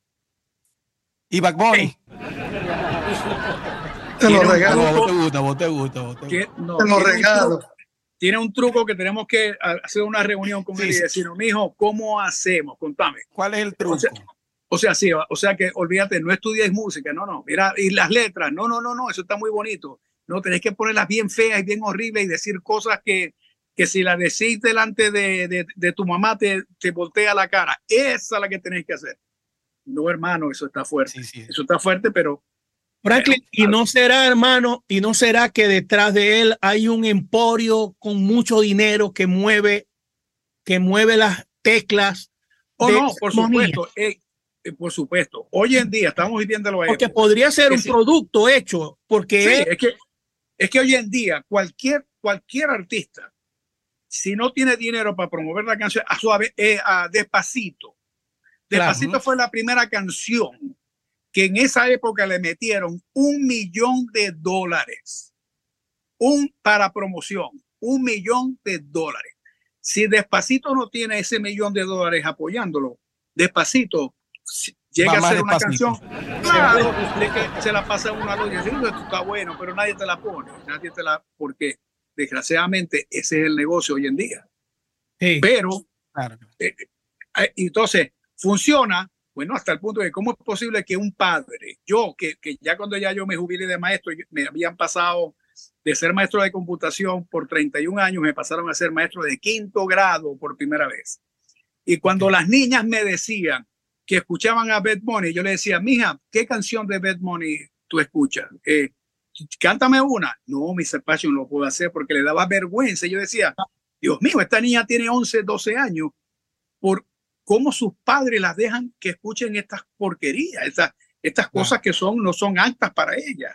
Entonces, desgraciadamente, tenemos muchachos teniendo muchachos, esa es la generación que estamos viendo. Claro. Eh, tus hijos ahora no tienen que mostrarte respeto. Mis hijos son mis mejores amigos. No me digo, yo quiero mucho a mis hijos, pero ellos no son mis mejores amigos. claro, tiene que, tiene que haber una autoridad, pues, tiene que haber una. Claro, y uno que guíe, y uno que guíe, porque el otro está que no sabe por dónde va, como estuvimos nosotros. Claro. Y mala cabeza, y alguien nos paró y dijo, mi hijo, ven acá. No, no, no, claro, eso. Claro. claro, entonces, desgraciadamente sí, ¿eh? Eh, sí, eh, definitivamente, definitivamente hay que tener una maquinaria. Y hoy en día no existe lo que existía en la época de nosotros, que si había un sello disquero, te firmaba, te pagaba la grabación, te pagaba dinero para los músicos, te daba ah. regalías, ya todo eso ha cambiado. No existe hoy. Todo Sí, ya todo eso, ya eso no, no funciona de esa manera. Es, otra, es otra cosa. Y canción sin video, perdiste los reales. Exactamente. Pero, pero cuidado, con un buen video. Con un buen video. No es que vas a agarrar el telefonito, no, pues yo tengo un iPhone 15 y este tiene una cámara. No, no, no, eso no, no es soplar y hacer botella. ¿Cómo es, que decía la canción de Gran Combo? Ah, que ¿Cómo que decía Charlie Aponte y Elvis? No es que eso no es llegué y pegué. Eso no es llegué y pegué. Esto no es ensaladita light. Arroz con habichuela grande lo que hay. Que, en una de, la, de, de, los versos él dice, esto no es llegué y pegué. No, no, no. claro, claro. Un, un, trabajón, esto no es fácil. Sí, es fácil. Es una maquinaria. Bueno, señores, último playlist para los dos. Último playlist para los dos. Cinco soneros que sean la influencia de ustedes. Cada uno me da cinco soneros que para ustedes sean la base fundamental de quienes crean ustedes que son. Dale pues, empezá ahí, Elvi. Vamos, pues, vamos Elvi. Empezá, yo me voy en negro, me voy aquí a comerciales y yo te estoy escuchando. Pero ¿de qué, de qué, de qué? De Venezuela. Sonero, sonero, no, no, de, en general, en general. Del que te dé la gana, no solamente Venezuela. Si es de Cafarnaúm. Muerto o vivo. Vivo, vivo o muerto. Así que él lo trae con la Ouija. bueno, sonero. Ajá. Me quedo uno, Mel Rivera. Ajá, excelente. Uno. Otro, Santa Rosa. Gilberto Santa Rosa. Ok. No. Tercero, mi hermanito Marcial Isturi. Excelente. tenía más sencillo. Oye, no, lo que está tirando es pura candela pura. Sí, señor. De cuarto sonero en mi en mi haber. Ajá. Rodrigo Mendoza. Excelente, excelente. Ese es el cuarto. Me falta uno. Eh, a ese voy a poner un difunto. Se llama Cheo Feliciano. Ya. Excelente. Bravo, maestro. Bravo, bravo ahí. Muy bien. Muy bien. Vamos, don Franklin. Ah, me falta a mí. Ok. Bueno, yo, yo recuerdo que mi primer, el primer disco que yo compré de salsa en mi vida se llamaba The Singer, Cheo Feliciano. No vuelvo más no vuelvo más, no vuelvo más. Chilo Feliciano. El primero. Number one. El, el segundo, número dos, Andy Montañez. Cuando Andy sacó No llores, serrana, serrana, te estoy llamando. Yo, yo quería ser Andy Montañez yo se lo dije en una presentación que hay un video por ahí donde yo le digo, yo quería ser Andy Montañez y Dios no me lo dio, pero Dios me dijo, te voy a poner al lado de él. Y me abrazó y le, dio, y le di un beso en la frente. Yo quería ser Andy Montañez. Tercero, Rubén Blades. O Rubén Blades. Rubén Blades. Aquí es Blades. Eh, aquí es Blades. Sí, aquí es Blades y, y, por allá es Blades, pero como te guste. No, no, aquí, aquí en Panamá digo, aquí es Blade. Rubén sí, porque es un apellido, sí, porque es un apellido americano. él mismo dice, sí, es, es, anglo, es anglo. O sea, a mí me dicen Blades, pero yo soy hojillas, hojillas. Ellos son hojillas, blades. Son hojillas. Blades, Entonces, la, eh, voy por tres. Eh, ¿Quién más influenció? No es de lo que me gusten ahora, Ajá. sino de lo que influenciaron en mí. Don Franklin, dije sonero. Oh, bueno, pero. Ok, bueno, ya, ya, bueno, yo ya te empecé con, con eh, mi lista número tres va. Sí.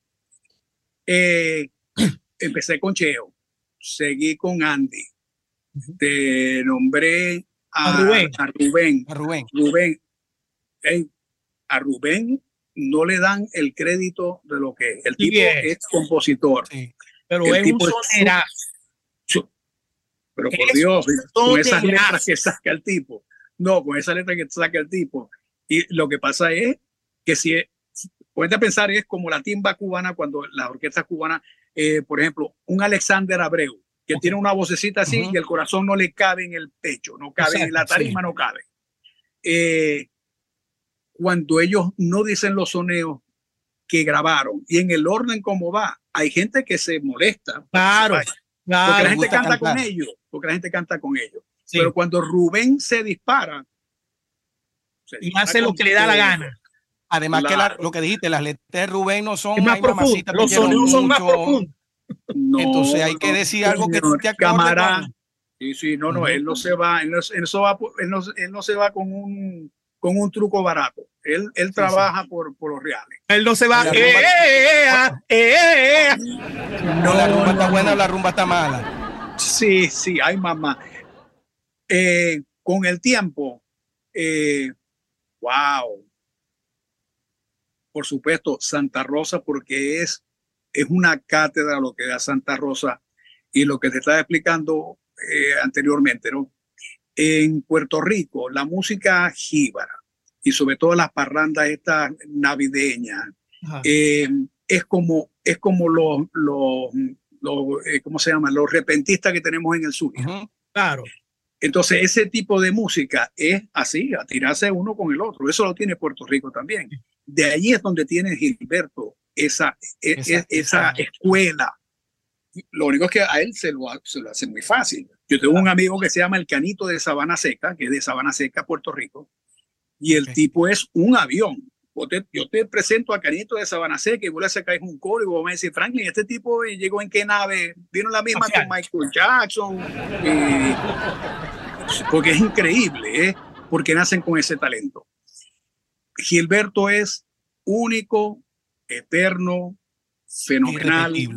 no, no, sí, sí, eso olvídate, eso no, y buscar un quinto. Buscar un quinto está difícil. No hay quinto malo. No, y yo te, yo te voy a decir por qué no hay un quinto malo. Porque entonces hay muchos que yo los considero repentistas, más no sonero, ¿no? Por sonero se debe, se debe quedar en el tema, con su rima, con su gira melódica, pero te tengo el batacazo que te lo tiró el Nucete. Marcial Isturi. Marcial Isturi. Marcial Isturi. Eh, se, lo, se lo dije una vez y, y, se quedó frío.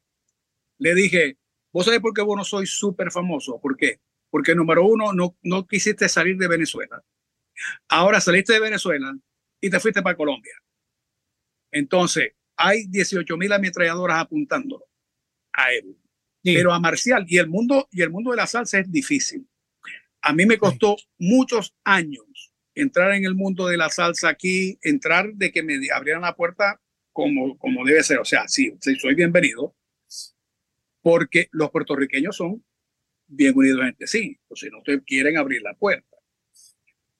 Marcial. Los colombianos también. claro, los colombianos también. El talento, el talento, las herramientas, es un sonero completo. Marcial Isturiz hoy en día se lo ha hecho a cualquiera. Eh, aunque no es una competencia, pero para que quede bien parado. Claro. Él, él, él, verlo a él al lado de un Santa Rosa, él, él cantó con el Cano y, y el Cano, lo, que pasó con el Cano es que yo trabajé también muchos años con el Cano.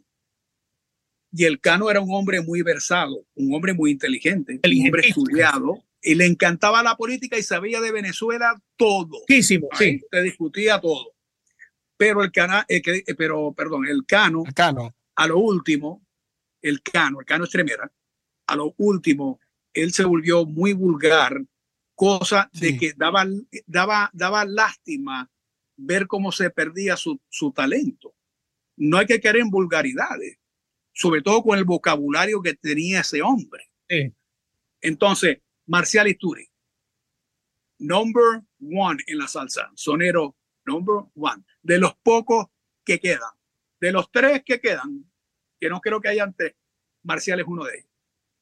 Ok, yo les digo, si yo les digo Cándido Fabré.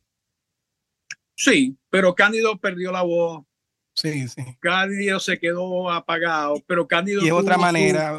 sí, claro, Cándido tuvo a su época, pero eh, no se le puede quitar lo bailado. No, no, yo creo que no. No, Cándido Fabrés, Cándido Fabrés. Bueno, Gilberto dice en una entrevista que fue una de los, de los, de los momentos que le costó más. también por la forma de sonear, porque ellos sonean sin el coro. Entonces, eso es y, la estructura de ellos y la estructura de ellos es 1 4 2 3, 1 4 2 3, 1 4 2 3, pero es muy difícil. eso le pegó. Eso es muy difícil porque nosotros por lo menos soñamos 2 4, 2 4, la segunda línea con la última o la primera con la última, ahí vamos variando, pero ellos es ellos más difícil. Es 1 3 2 4, 1 3 2 4 y arma Cándido es, increíble, maestro. Cándido es increíble. pero, eso que mencionaste es muy importante porque eso te abre otras posibilidades. claro, claro. Cuando uno está improvisando, te lo digo porque a mí me sucede y yo tengo más días malos que buenos. Ah. cuando uno tira la primera frase, vamos a suponer, a mí me toca cantar mañana por primera vez, que no, no lo hemos ni ensayado porque los muchachos se lo saben, déjenme soñar que cantó eh, Tony Vega con Puente. Y déjeme soñar, déjeme soñar. pero entonces, entonces a mí no me gusta escuchar los soneros que hicieron para yo poder inventar. Entonces, yo tengo que empezar a tirar. Parece mucho a mí. Claro, entonces yo puedo tirar cualquier cosa y decir, déjeme soñar desde acá, déjeme soñar y, y pasar por el atillo. ¿eh? Y, y, y, después aunque se me salga el anillo, y ya pegué con esa, ¿verdad? Claro. O por que no me, no me rimó y me salió un disparate, yo tengo que encajarlo con el otro y la puedo arreglar. La puedo claro, claro. Pero entonces el que se acostumbra a hacer el sonido siempre, como voy a decir, eh, eh, 1, 3, 2, 4. 1, 3, 2, 4. vos tenés que empezar a saber todas las combinaciones, como las gaitas. 1, 4, 2, 3. Eso no importa. Es es tener todas esas mañas.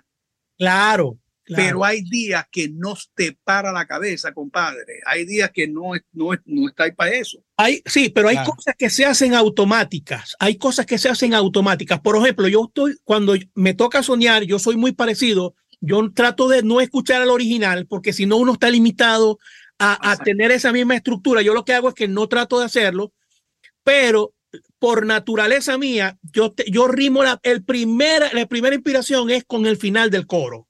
Sí, al final del coro es, muy importante. Claro, es la primera. Ahora, ya la segunda, si no me rimó, si no me rimó, ya la tercera la voy a rimar con la segunda.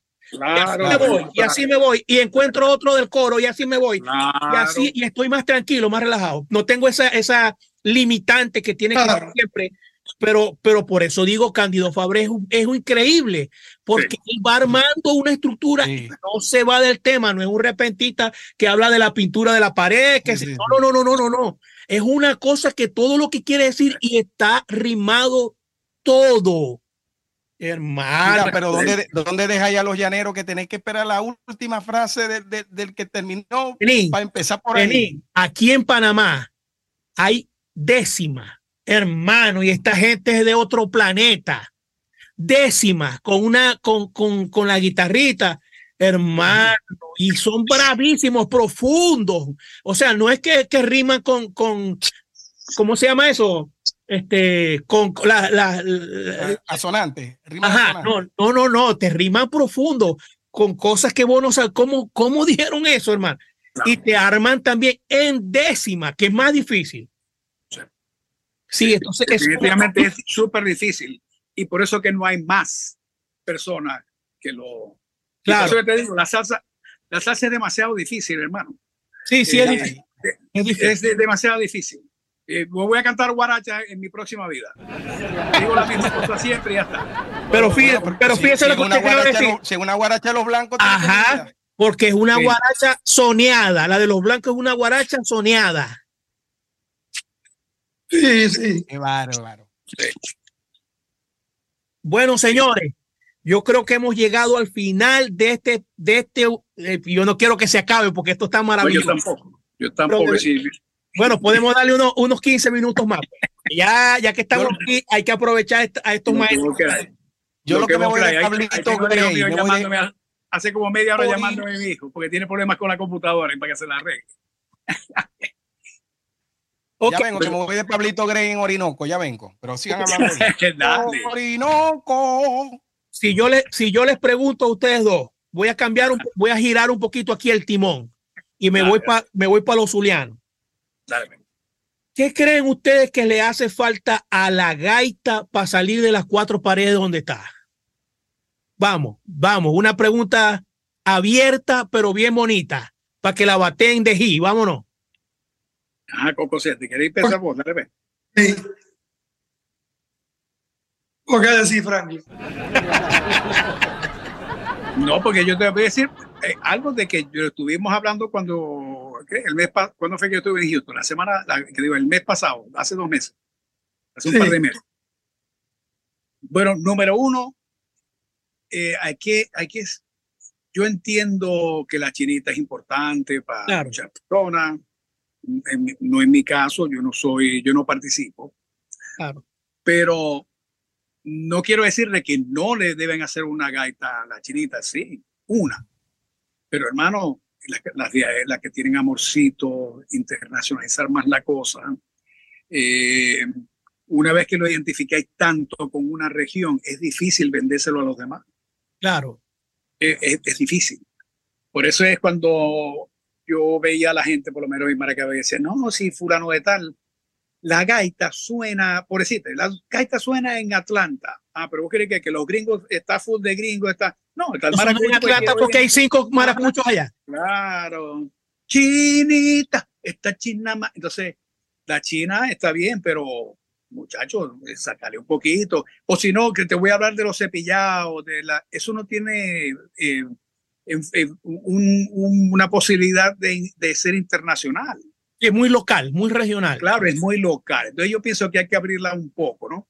Fíjate que en, en ese punto eh, Neguito fue espectacular, fíjate el alcance que tuvo sin rencor, hasta el punto que Beto Borga, el difunto Beto Borga, que Dios lo tenga en su gloria, me, me, me llamó un par de veces para que yo le buscara un disco que grabó Yo Motoro, donde él hizo un plagio de Sin Rencor Claro. y le puso otro nombre. Entonces me decía, Franklin, pero ve, comprame el CD, dame lo que yo te doy los reales, yo se lo regalé. Y él tenía razón y yo no lo había escuchado, nunca lo había escuchado. Y eso es porque estaba hablando de Sin Rencor, que es una letra, pero lindísima, sí, y sigue teniendo casi siempre, que cada vez que escuchéis, pero eso no importa, porque los argentinos también hablan de vos como nosotros. Sí, sí, Claro, claro. Sí, pero internacionalizarlo más, cambiarle el tema. Una gaita, ¿dónde? ¿Qué sería bonito una, una, una gaita? Bueno, fíjate, porque, porque surcan los caminos de mi mente, no recuerdo. Eh, eh, gaita como juventud, juventud, ¿a dónde irá? Ujú. Da, da, da, da. O sea, o sea, hay cosas eh, que, que Paroxismo. tienen más proyección. Y hay Sí, muchas yo- Muchas gaitas Claro, y la melodía, y la Claro. cosa, estamos hablando que eso ya no, no, no volvió, ¿no? No ha vuelto. Eh, como te digo, el que más le ha pegado en el clavo, Neguito, porque Neguito se la sabe todas. Las que hay y las que no hay. Eh, Ah. Pero tienen que hacer, y digo, digo yo, ¿no? Yo dejé ese, yo dejé ese campo hace un montón de años, yo lo digo como, como oyente. Como espectador. Como yo sí, observa, Sí, sí, sí. viendo los toros desde la barrera y desde afuera, ¿no? Y en la distancia. Mi hermano Franklin, ¿no crees que a la salsa le pasa algo parecido a la gaita? Por supuesto que sí. Por supuesto que yo lo dije al principio. eh, Porque creo que es muy difícil que una salsa de hoy enganche a un joven. no, no, no. Y que, y que puede ser, puede ser una cosa romántica, una cosa como estábamos hablando de sueño, que Ajá, tiene una letra increíble y el arreglo que tiene ese número es una cosa especial. Señores, si ustedes no han escuchado una canción de Michael Stewart que se llama Sueño, por favor, escúchenla. ¿Y dónde me dejáis? Am, ah, ah, ah, eh, piensa la angustia de Doña Carmen, tu mamá. ¿Hasta Claro. cuándo? ¿Hasta cuándo? No, no, eso- letras, disco letras y arreglo y ese disco y aquella cosa es una cosa pero para quitarse las venas. ¿Sabes que la primera vez que yo trabajé con Michael Stewart fue cuando sacó ese disco? Y yo estaba cortando la grama y me llamó un, un tipo y me dice, Franklin, ¿qué estás haciendo? Y yo, no, estoy cortando grama. No, es que necesito un corista para Michael Stewart. ¿Y quién es Michael Stewart? Un muchacho que está y me empieza a explicar. Y yo voy para el guiso y dije, ah, que va, que esto va a ser un pan comido, la negra Tomasa, la cosa. Y cuando el tipo arrancó, tuve que agarrar, se va a caer la cédula. El, el, el Walkman ese para meter el CD. Ajá. con los audífonos escribiendo y tratando de aprenderme rápido. Imaginando este amor, qué dolor. qué- Eso tiene comida, eso tiene, Tiene- cosas, tiene tiene, su gracia. Claro, y tiene una letra bonita. Sin embargo, fíjate que Michael Stewart debería estar en una posición mucho más grande. Ahí le ha ido muy bien, pero, Pero, de- pero, Michael, después de esos dos, te- de esos dos discos, se fue para el Tunga Tunga. Estu- Hizo como tres discos de, de, de, de rap, de cosas. Sí. No me importa que usted sea mayor que yo. Ajá. Yo Esa- dije, ¿qué le pasó a Michael Stewart si iba despuntando para allá, para arriba? Bueno, so- Y ahorita veces- tuvo un programa así de reality show, de yo me llamo, yo soy, también tuvo una cosa de esa. Sí, no, y, y Pero también Hay, acaba hay de que buscar la comida, hay que buscar la comida. ¿no? Sí, no, y acaba de participar, Michael Stewart acaba de participar en una obra que está dirigiendo Isidro Infante, que se llama ¿Quién mató a Héctor Lavoe? a Héctor Lavoe. Sí. Sí, ¿Quién mató a Héctor Lavoe? Eh, Sí, Estamos sí, no, hablando, y él es muy versátil. es muy estamos hablando ese, ese disco fue en el, en el, en el 2000, el 99, el 2000, algo por ahí. No recuerdo, eh, No todavía recuerdo. los perros los Bueno, amarraban con chorizo. En, Sí. en ese, en ese tiempo también estaba Kevin Ceballos pegado con la. Bueno, con, Bien. con, con la élite, con, Y nosotros, yo me cortaba las venas por Kevin Ceballos. Yo dije, Dios mío, Sí, señor. muchos años después Sí. salió, salió este Mark Anthony cantando muy parecido a Kevin Ceballos. Digo, bueno, Claro. No, y, y Kevin tiene, yo trabajé con él un par de veces. Kevin tiene una voz tan fuerte oh, que, que el monitor me mareaba. El monitor ¿Verdad? me mareaba. ¿Verdad? Me te lo juro, me, me mareaba cuando me pegaba. No me recuerdo qué ¿Cómo era la gente se cree esto? Pero mira, él, él, él- él, eh, me imagino que tiene los dos idiomas, porque se nota en, en sí, su sí, manera de Sí, cantar. por que- supuesto. Y vos sabés que él es, él es eh, enfermero. Sí, ajá. Él es enfermero y él es muy, muy religioso. Ok. eh, eh, muy buena, muy buen, muy buena persona y excelente cantante. Por eso es que él a veces no hace ciertas cosas. Claro, claro. No, Porque pero- su religión tampoco lo deja, pero Ah, de que pero- canta, canta. Ah, Eh, Sí, sí, sí. sí, Por eso pero- digo que esa es, dejaron un bache ahí. Después de, después que Sí. ellos hubo el bajón, pas- pasó mucha, mucho tiempo. Por ahí salió este eh, Mikey Perfecto y el otro, pero no, o sea, pasaron por debajo de la mesa. Eso, ellos, esos muchachos venían, Michael Stewart y, y no, no, sí. No, y, por ejemplo, yo, yo, yo casi, casi no, yo no salgo a ver a ningún grupo tocar porque todavía la gente quiere tocar eh, No le pega la negra. claro, eh, ¿cómo se llama? Aguanile. Aguanile. Y, y yo digo, pero Dios mío, ¿dónde estoy? ¿Hasta Eh, cuándo? ah, sí. Ah, ajá. ¿Hasta cuándo? ¿Hasta cuándo? Sí, sí, porque eso está, está fuerte. Entonces, eso, generar cosas nuevas, cosas, cosas nuevas. Y yo sé que no es fácil, pero es la única manera. Pero ¿quién viene atrás? Se nos están yendo todo el mundo. Sí, sí. Yo me emocioné Sí. mucho cuando, cuando salió DLG. Yo dije, esto es una. Me acuerdo que Sí. Julito Rivera me dijo, "Erga, escucha esto, me gusta, pero no me gusta. Dijo. Sí, pero, Pero era un intento. no. Pero, hey, por favor, no busquéis en YouTube Huey Dunbar en Chicago Sí, eh, sí, sí. este verano. Eh, está cantando en Cubemol sostenido con Sí, la sí. No, yo lo vi también en Ecuador. Yo no sé qué. Es más, yo creo que tenía un afinador en tiempo real que tampoco lo estaba ayudando. No, no, no, no, no, no. Ey, eh, ya lo pasado, pasado. Sí, no, sí, no, sí, él tiene años que le ha tenido problemas porque eh, eh, también he trabajado muchas veces con él y eso, eso no cambia, es la misma, la misma cosa. Tanto así de que yo no, en mis redes, yo no pongo un video Wow, acompañando a- Ah, a- a- no, a Huey Dunbar, a él no, No. me da vergüenza. Me ganó los reales y, me, y, y él nos pone allá atrás. Yo digo, machete, ¿queréis? Yo, yo canto de atrás de la cortina si queréis. Mejor. qué tristeza. Te devuelvo 50 y me pongo detrás de la cortina. ¿Qué tal? ¿Te gusta? Horrible. Horrible, horrible. No, no, no. Pero ajá, eso, Yo no sé si, si el hermano Elvis se acuerda. Una vez fue Rubén Blades, fue Rubén Blades para Maracaibo, para Luis Aparicio, y estaba con, estaba Guaco y estaba la India. Estaba, o sea, estaba tocando la India también. Y él, y él estaba de corista. fui al evento, no, y de repente va a cantar la India Vivir lo Nuestro. Y yo dije, Vértale, viene Joy Dumba, porque yo lo quería ver. Viene Joy Dumba, y no fue Joy Dumba. El que estaba cantando con ella era Mike Stewart, Ah, era Michael. Con Yo la sé, yo me acuerdo India. de algo de hermano, y le echó una arrastrada Michael Stewart a, a- a la India. Ese chamo canta muy bien.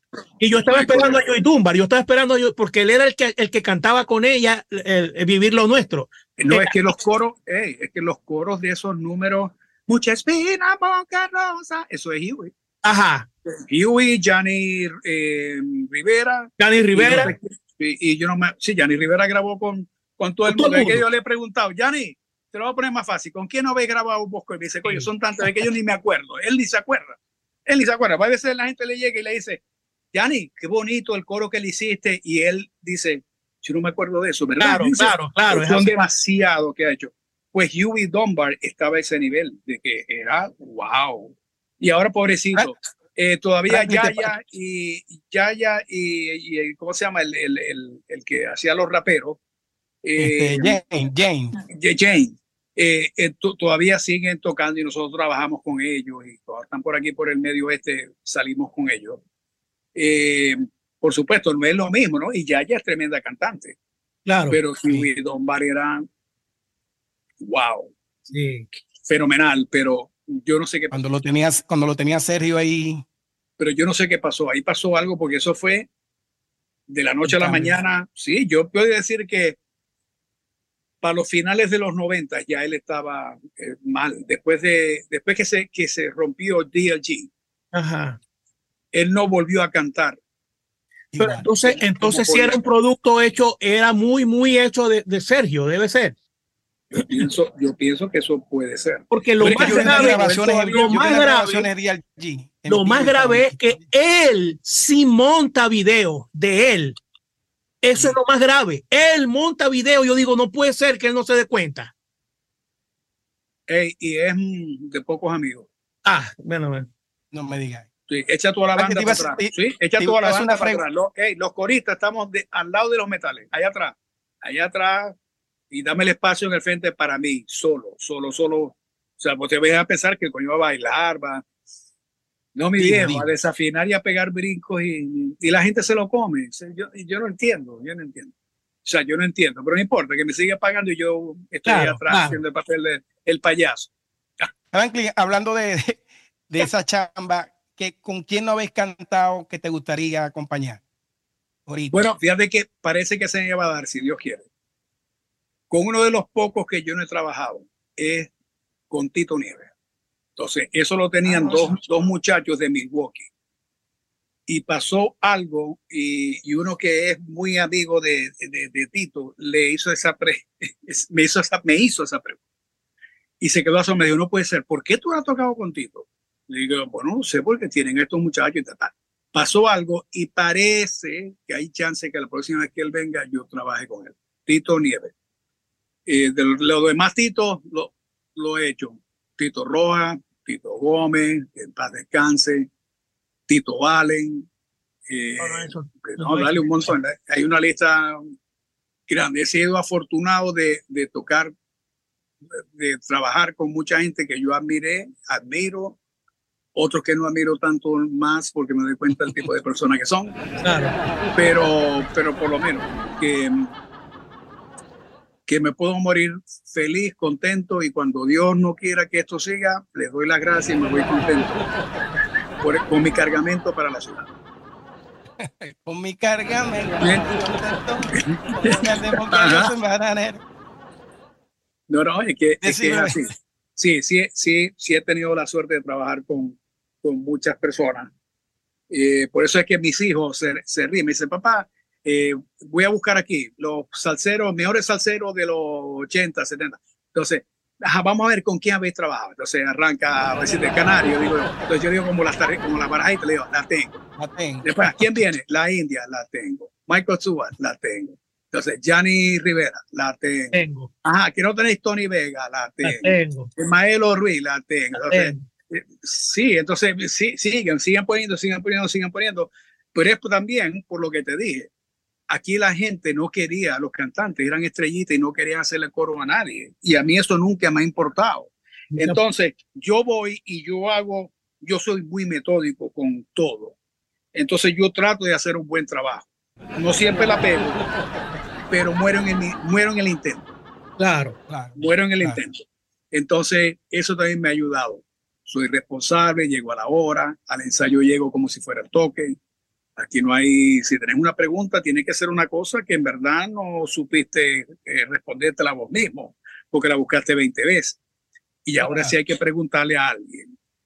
Entonces, todo eso me ha resultado y mientras los demás siguen desordenados, llegan al ensayo sin estar preparados, llegan tarde al ensayo, llegan tarde al toque, llegan con el, el, uniforme que no es, llegan sin una letra, es que esa yo no me la sé, ¿cómo es que dice esta vaina? Entonces, y como vos estabas diciendo, a mí me encanta eso en Me gusta más atrás que adelante. A mí también. Porque a mí nadie me está, me está mirando. El que está mirando es el de al frente. Y yo, estoy gozando y yo la estoy gozando igualito que él. ah, y no estoy pagando la entrada para ver al artista que me gusta. Exactamente. Estoy con él ahí. Hermano, ve, yo, yo le, así le digo yo a, mis a mis amigos aquí. Tony Vega no, se, no sabe cuántas veces, cuántas noches pasé yo escuchándolo. Él no sabe y que de repente esté aquí al lado mío sentado y que él esté cantando y yo estoy cantando atrás de él, yo digo, Dios mío. no te ha agarrado con el chiste preferido de él. Él te agarra por la cabeza. Ajá. Él te agarra por la cabeza. Entonces te dice, oye, nene, ¿tú sabes cómo es que se agarra un maricón? no, se agarra por la cabeza. no, no, no, no me lo he hecho, no me lo he hecho. Gracias a Dios. Pero sí, cuando, sí. Cuando lo vas a ver, Aquí me, aquí me pasó... decirle, coño, tengo un, un, un, amigo venezolano que hace coro con ojo cuando va para Chicago, que me, que me dijo que, cómo era el chiste, el cómo chiste. que se agarraba un maricón eh, para que te agarre por la cabeza. Sí, claro. No, aquí a mí lo, lo más, más duro que me ha pasado aquí es que hicimos 10 artistas en un solo día. Comenzamos a las 8 de la noche y eran las 4 de la mañana y estábamos todavía montados en la tarima. Eso sí fue, eso fue duro. Hermano, me, me, pasó dos años en el festival puertorriqueño. Wow. Eh, ah, bueno, eh, me, tenía, pasó dos años seguidos aquí también. No, no, en, en los festivales puertorriqueños eso, eh, como era difícil también eh, conseguir músicos que pudieran estar ahí, entonces se logró hacer un grupo bueno. Entonces todos ellos decían, no, yo quiero a fulano de tal, fulano de tal, de tal. ¿quién te va a acompañar? Lo, que el mismo que acompañó a a fulanito de tal cuando fue para allá. Ah. Eh, entonces, dos veces hicimos eso. Que a veces le decíamos al tipo, oye, anuncia una cosita ahí. ¿Por qué? Tengo que ir a orinar. Ajá. Bueno, así nos pasó a nosotros. Es duro, sí, es, es fuerte. Pero eso, pero eso es una buena señal de que están haciendo un, un trabajo Sí. No, aquí de repente, de repente, entre, entre artista y artista cambiaban por, por lo menos los, los trompetas eh, cambiaban dos trompetas o, o, o, el trombón, cambió un trombón, pero los coros no, y la percusión no, y el bajista y el pianista no. Ellos, sí, ahí... lo difícil, sí, pero lo difícil de eso es que a veces arranca una canción y uno tiene la letra ahí en el frente y Ajá. uno no tiene idea y dice, ¿cómo es que dice esta vaina? Ajá, ¿cuál es la melodía que viene? Ya, ya viene, ya el, lo, no me acuerdo la melodía. Y a lo que está cerquita, ¡ah! Aquí Ajá, está. Exactamente. Bueno, yo tengo, yo tengo ahora una maña es que me quito un inier y me pongo un audífono del teléfono.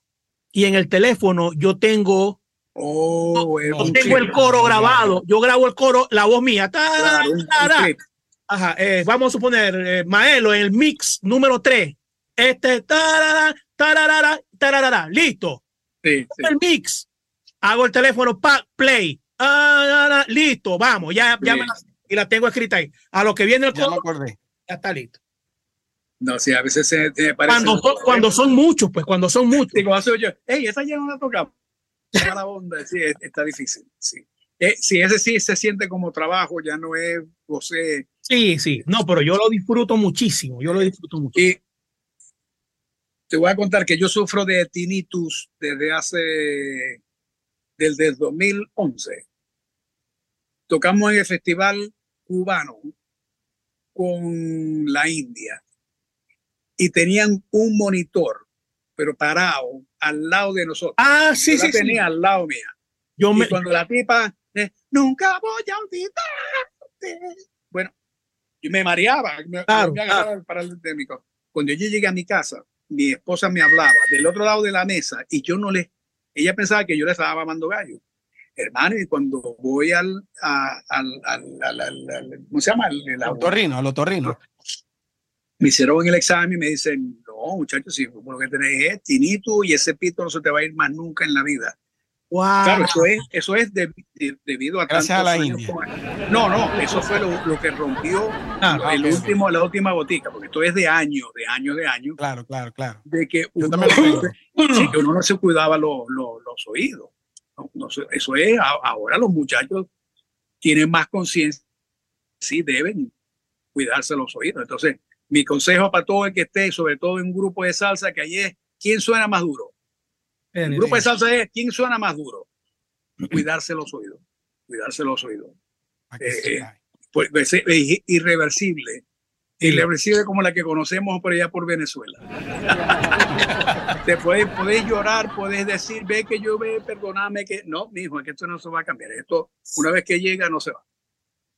Bueno, señores, de verdad que ha sido una conversación, una plática muy maravillosa, pero todo lo que comienza tiene un final. Y lamentablemente nosotros hemos llegado al final. Yo, de mi parte y de la y de parte de Lenin, pues queremos agradecerle inmensamente que hayan tenido la amabilidad y la gentileza y la humildad de aceptar esta invitación para compartir, para que conversáramos tantas cosas maravillosas que tiene la música pero sobre todo para que quede documentado todo lo que ustedes han hecho como fundamento de cultura para el Zulia, para Venezuela. Y bueno, para nosotros es un placer inmenso. Muchas gracias por estar aquí. No, no, no. Gracias a ustedes por, por pensar en nosotros, ¿no? Porque, como te dije, nosotros caímos en, en este mundo musical porque, porque nos gusta, ¿verdad, Elvis? Porque nos gusta jugar Claro que con sí. una maraquita, con un güirito, eh, y que todavía se recuerden de algo que sucedió hace tantos años atrás. Eh, eh, eh, se siente bonito, se siente bonito. Yo pensaba que, que nadie se acordaba de nosotros. Pero qué bueno que por lo menos dos, tres personas se acuerdan de nosotros. Claro que. Bu- buenísimo, siempre estamos a tu orden. Me encantó esta conversación, está buenísima. Tenía años que no tenía esta conversación. Conversaciones que claras, claras, sin ta- tapujos y sin temor a que te digan, ay, pero ¿y por qué este no? No, no, no. Bueno, porque es así. Claro. sí, sí, y poder hablar abier- abiertamente, ¿no? Sí, señor. Así que mi hermano Elvis también, muchas gracias, mi hermano. Gracias por, por la oportunidad. Gracias a ti. Y disculpen otra vez. No hay nada que Tranquilo. disculpar, mi hermano. Eh, No hay nada que disculpar. Tranquilo que ya Pero- este, nosotros entendemos. Y ese gran, so- ese gran cantante que tienen ahí, Lenín.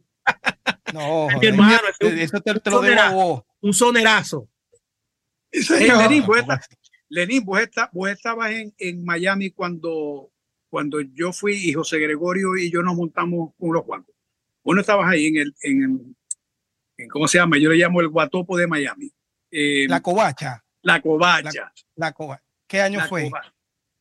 En el año de la pera, no, es que no me 2000, recuerdo. el año. Ya estaba, ya estaba Ronald.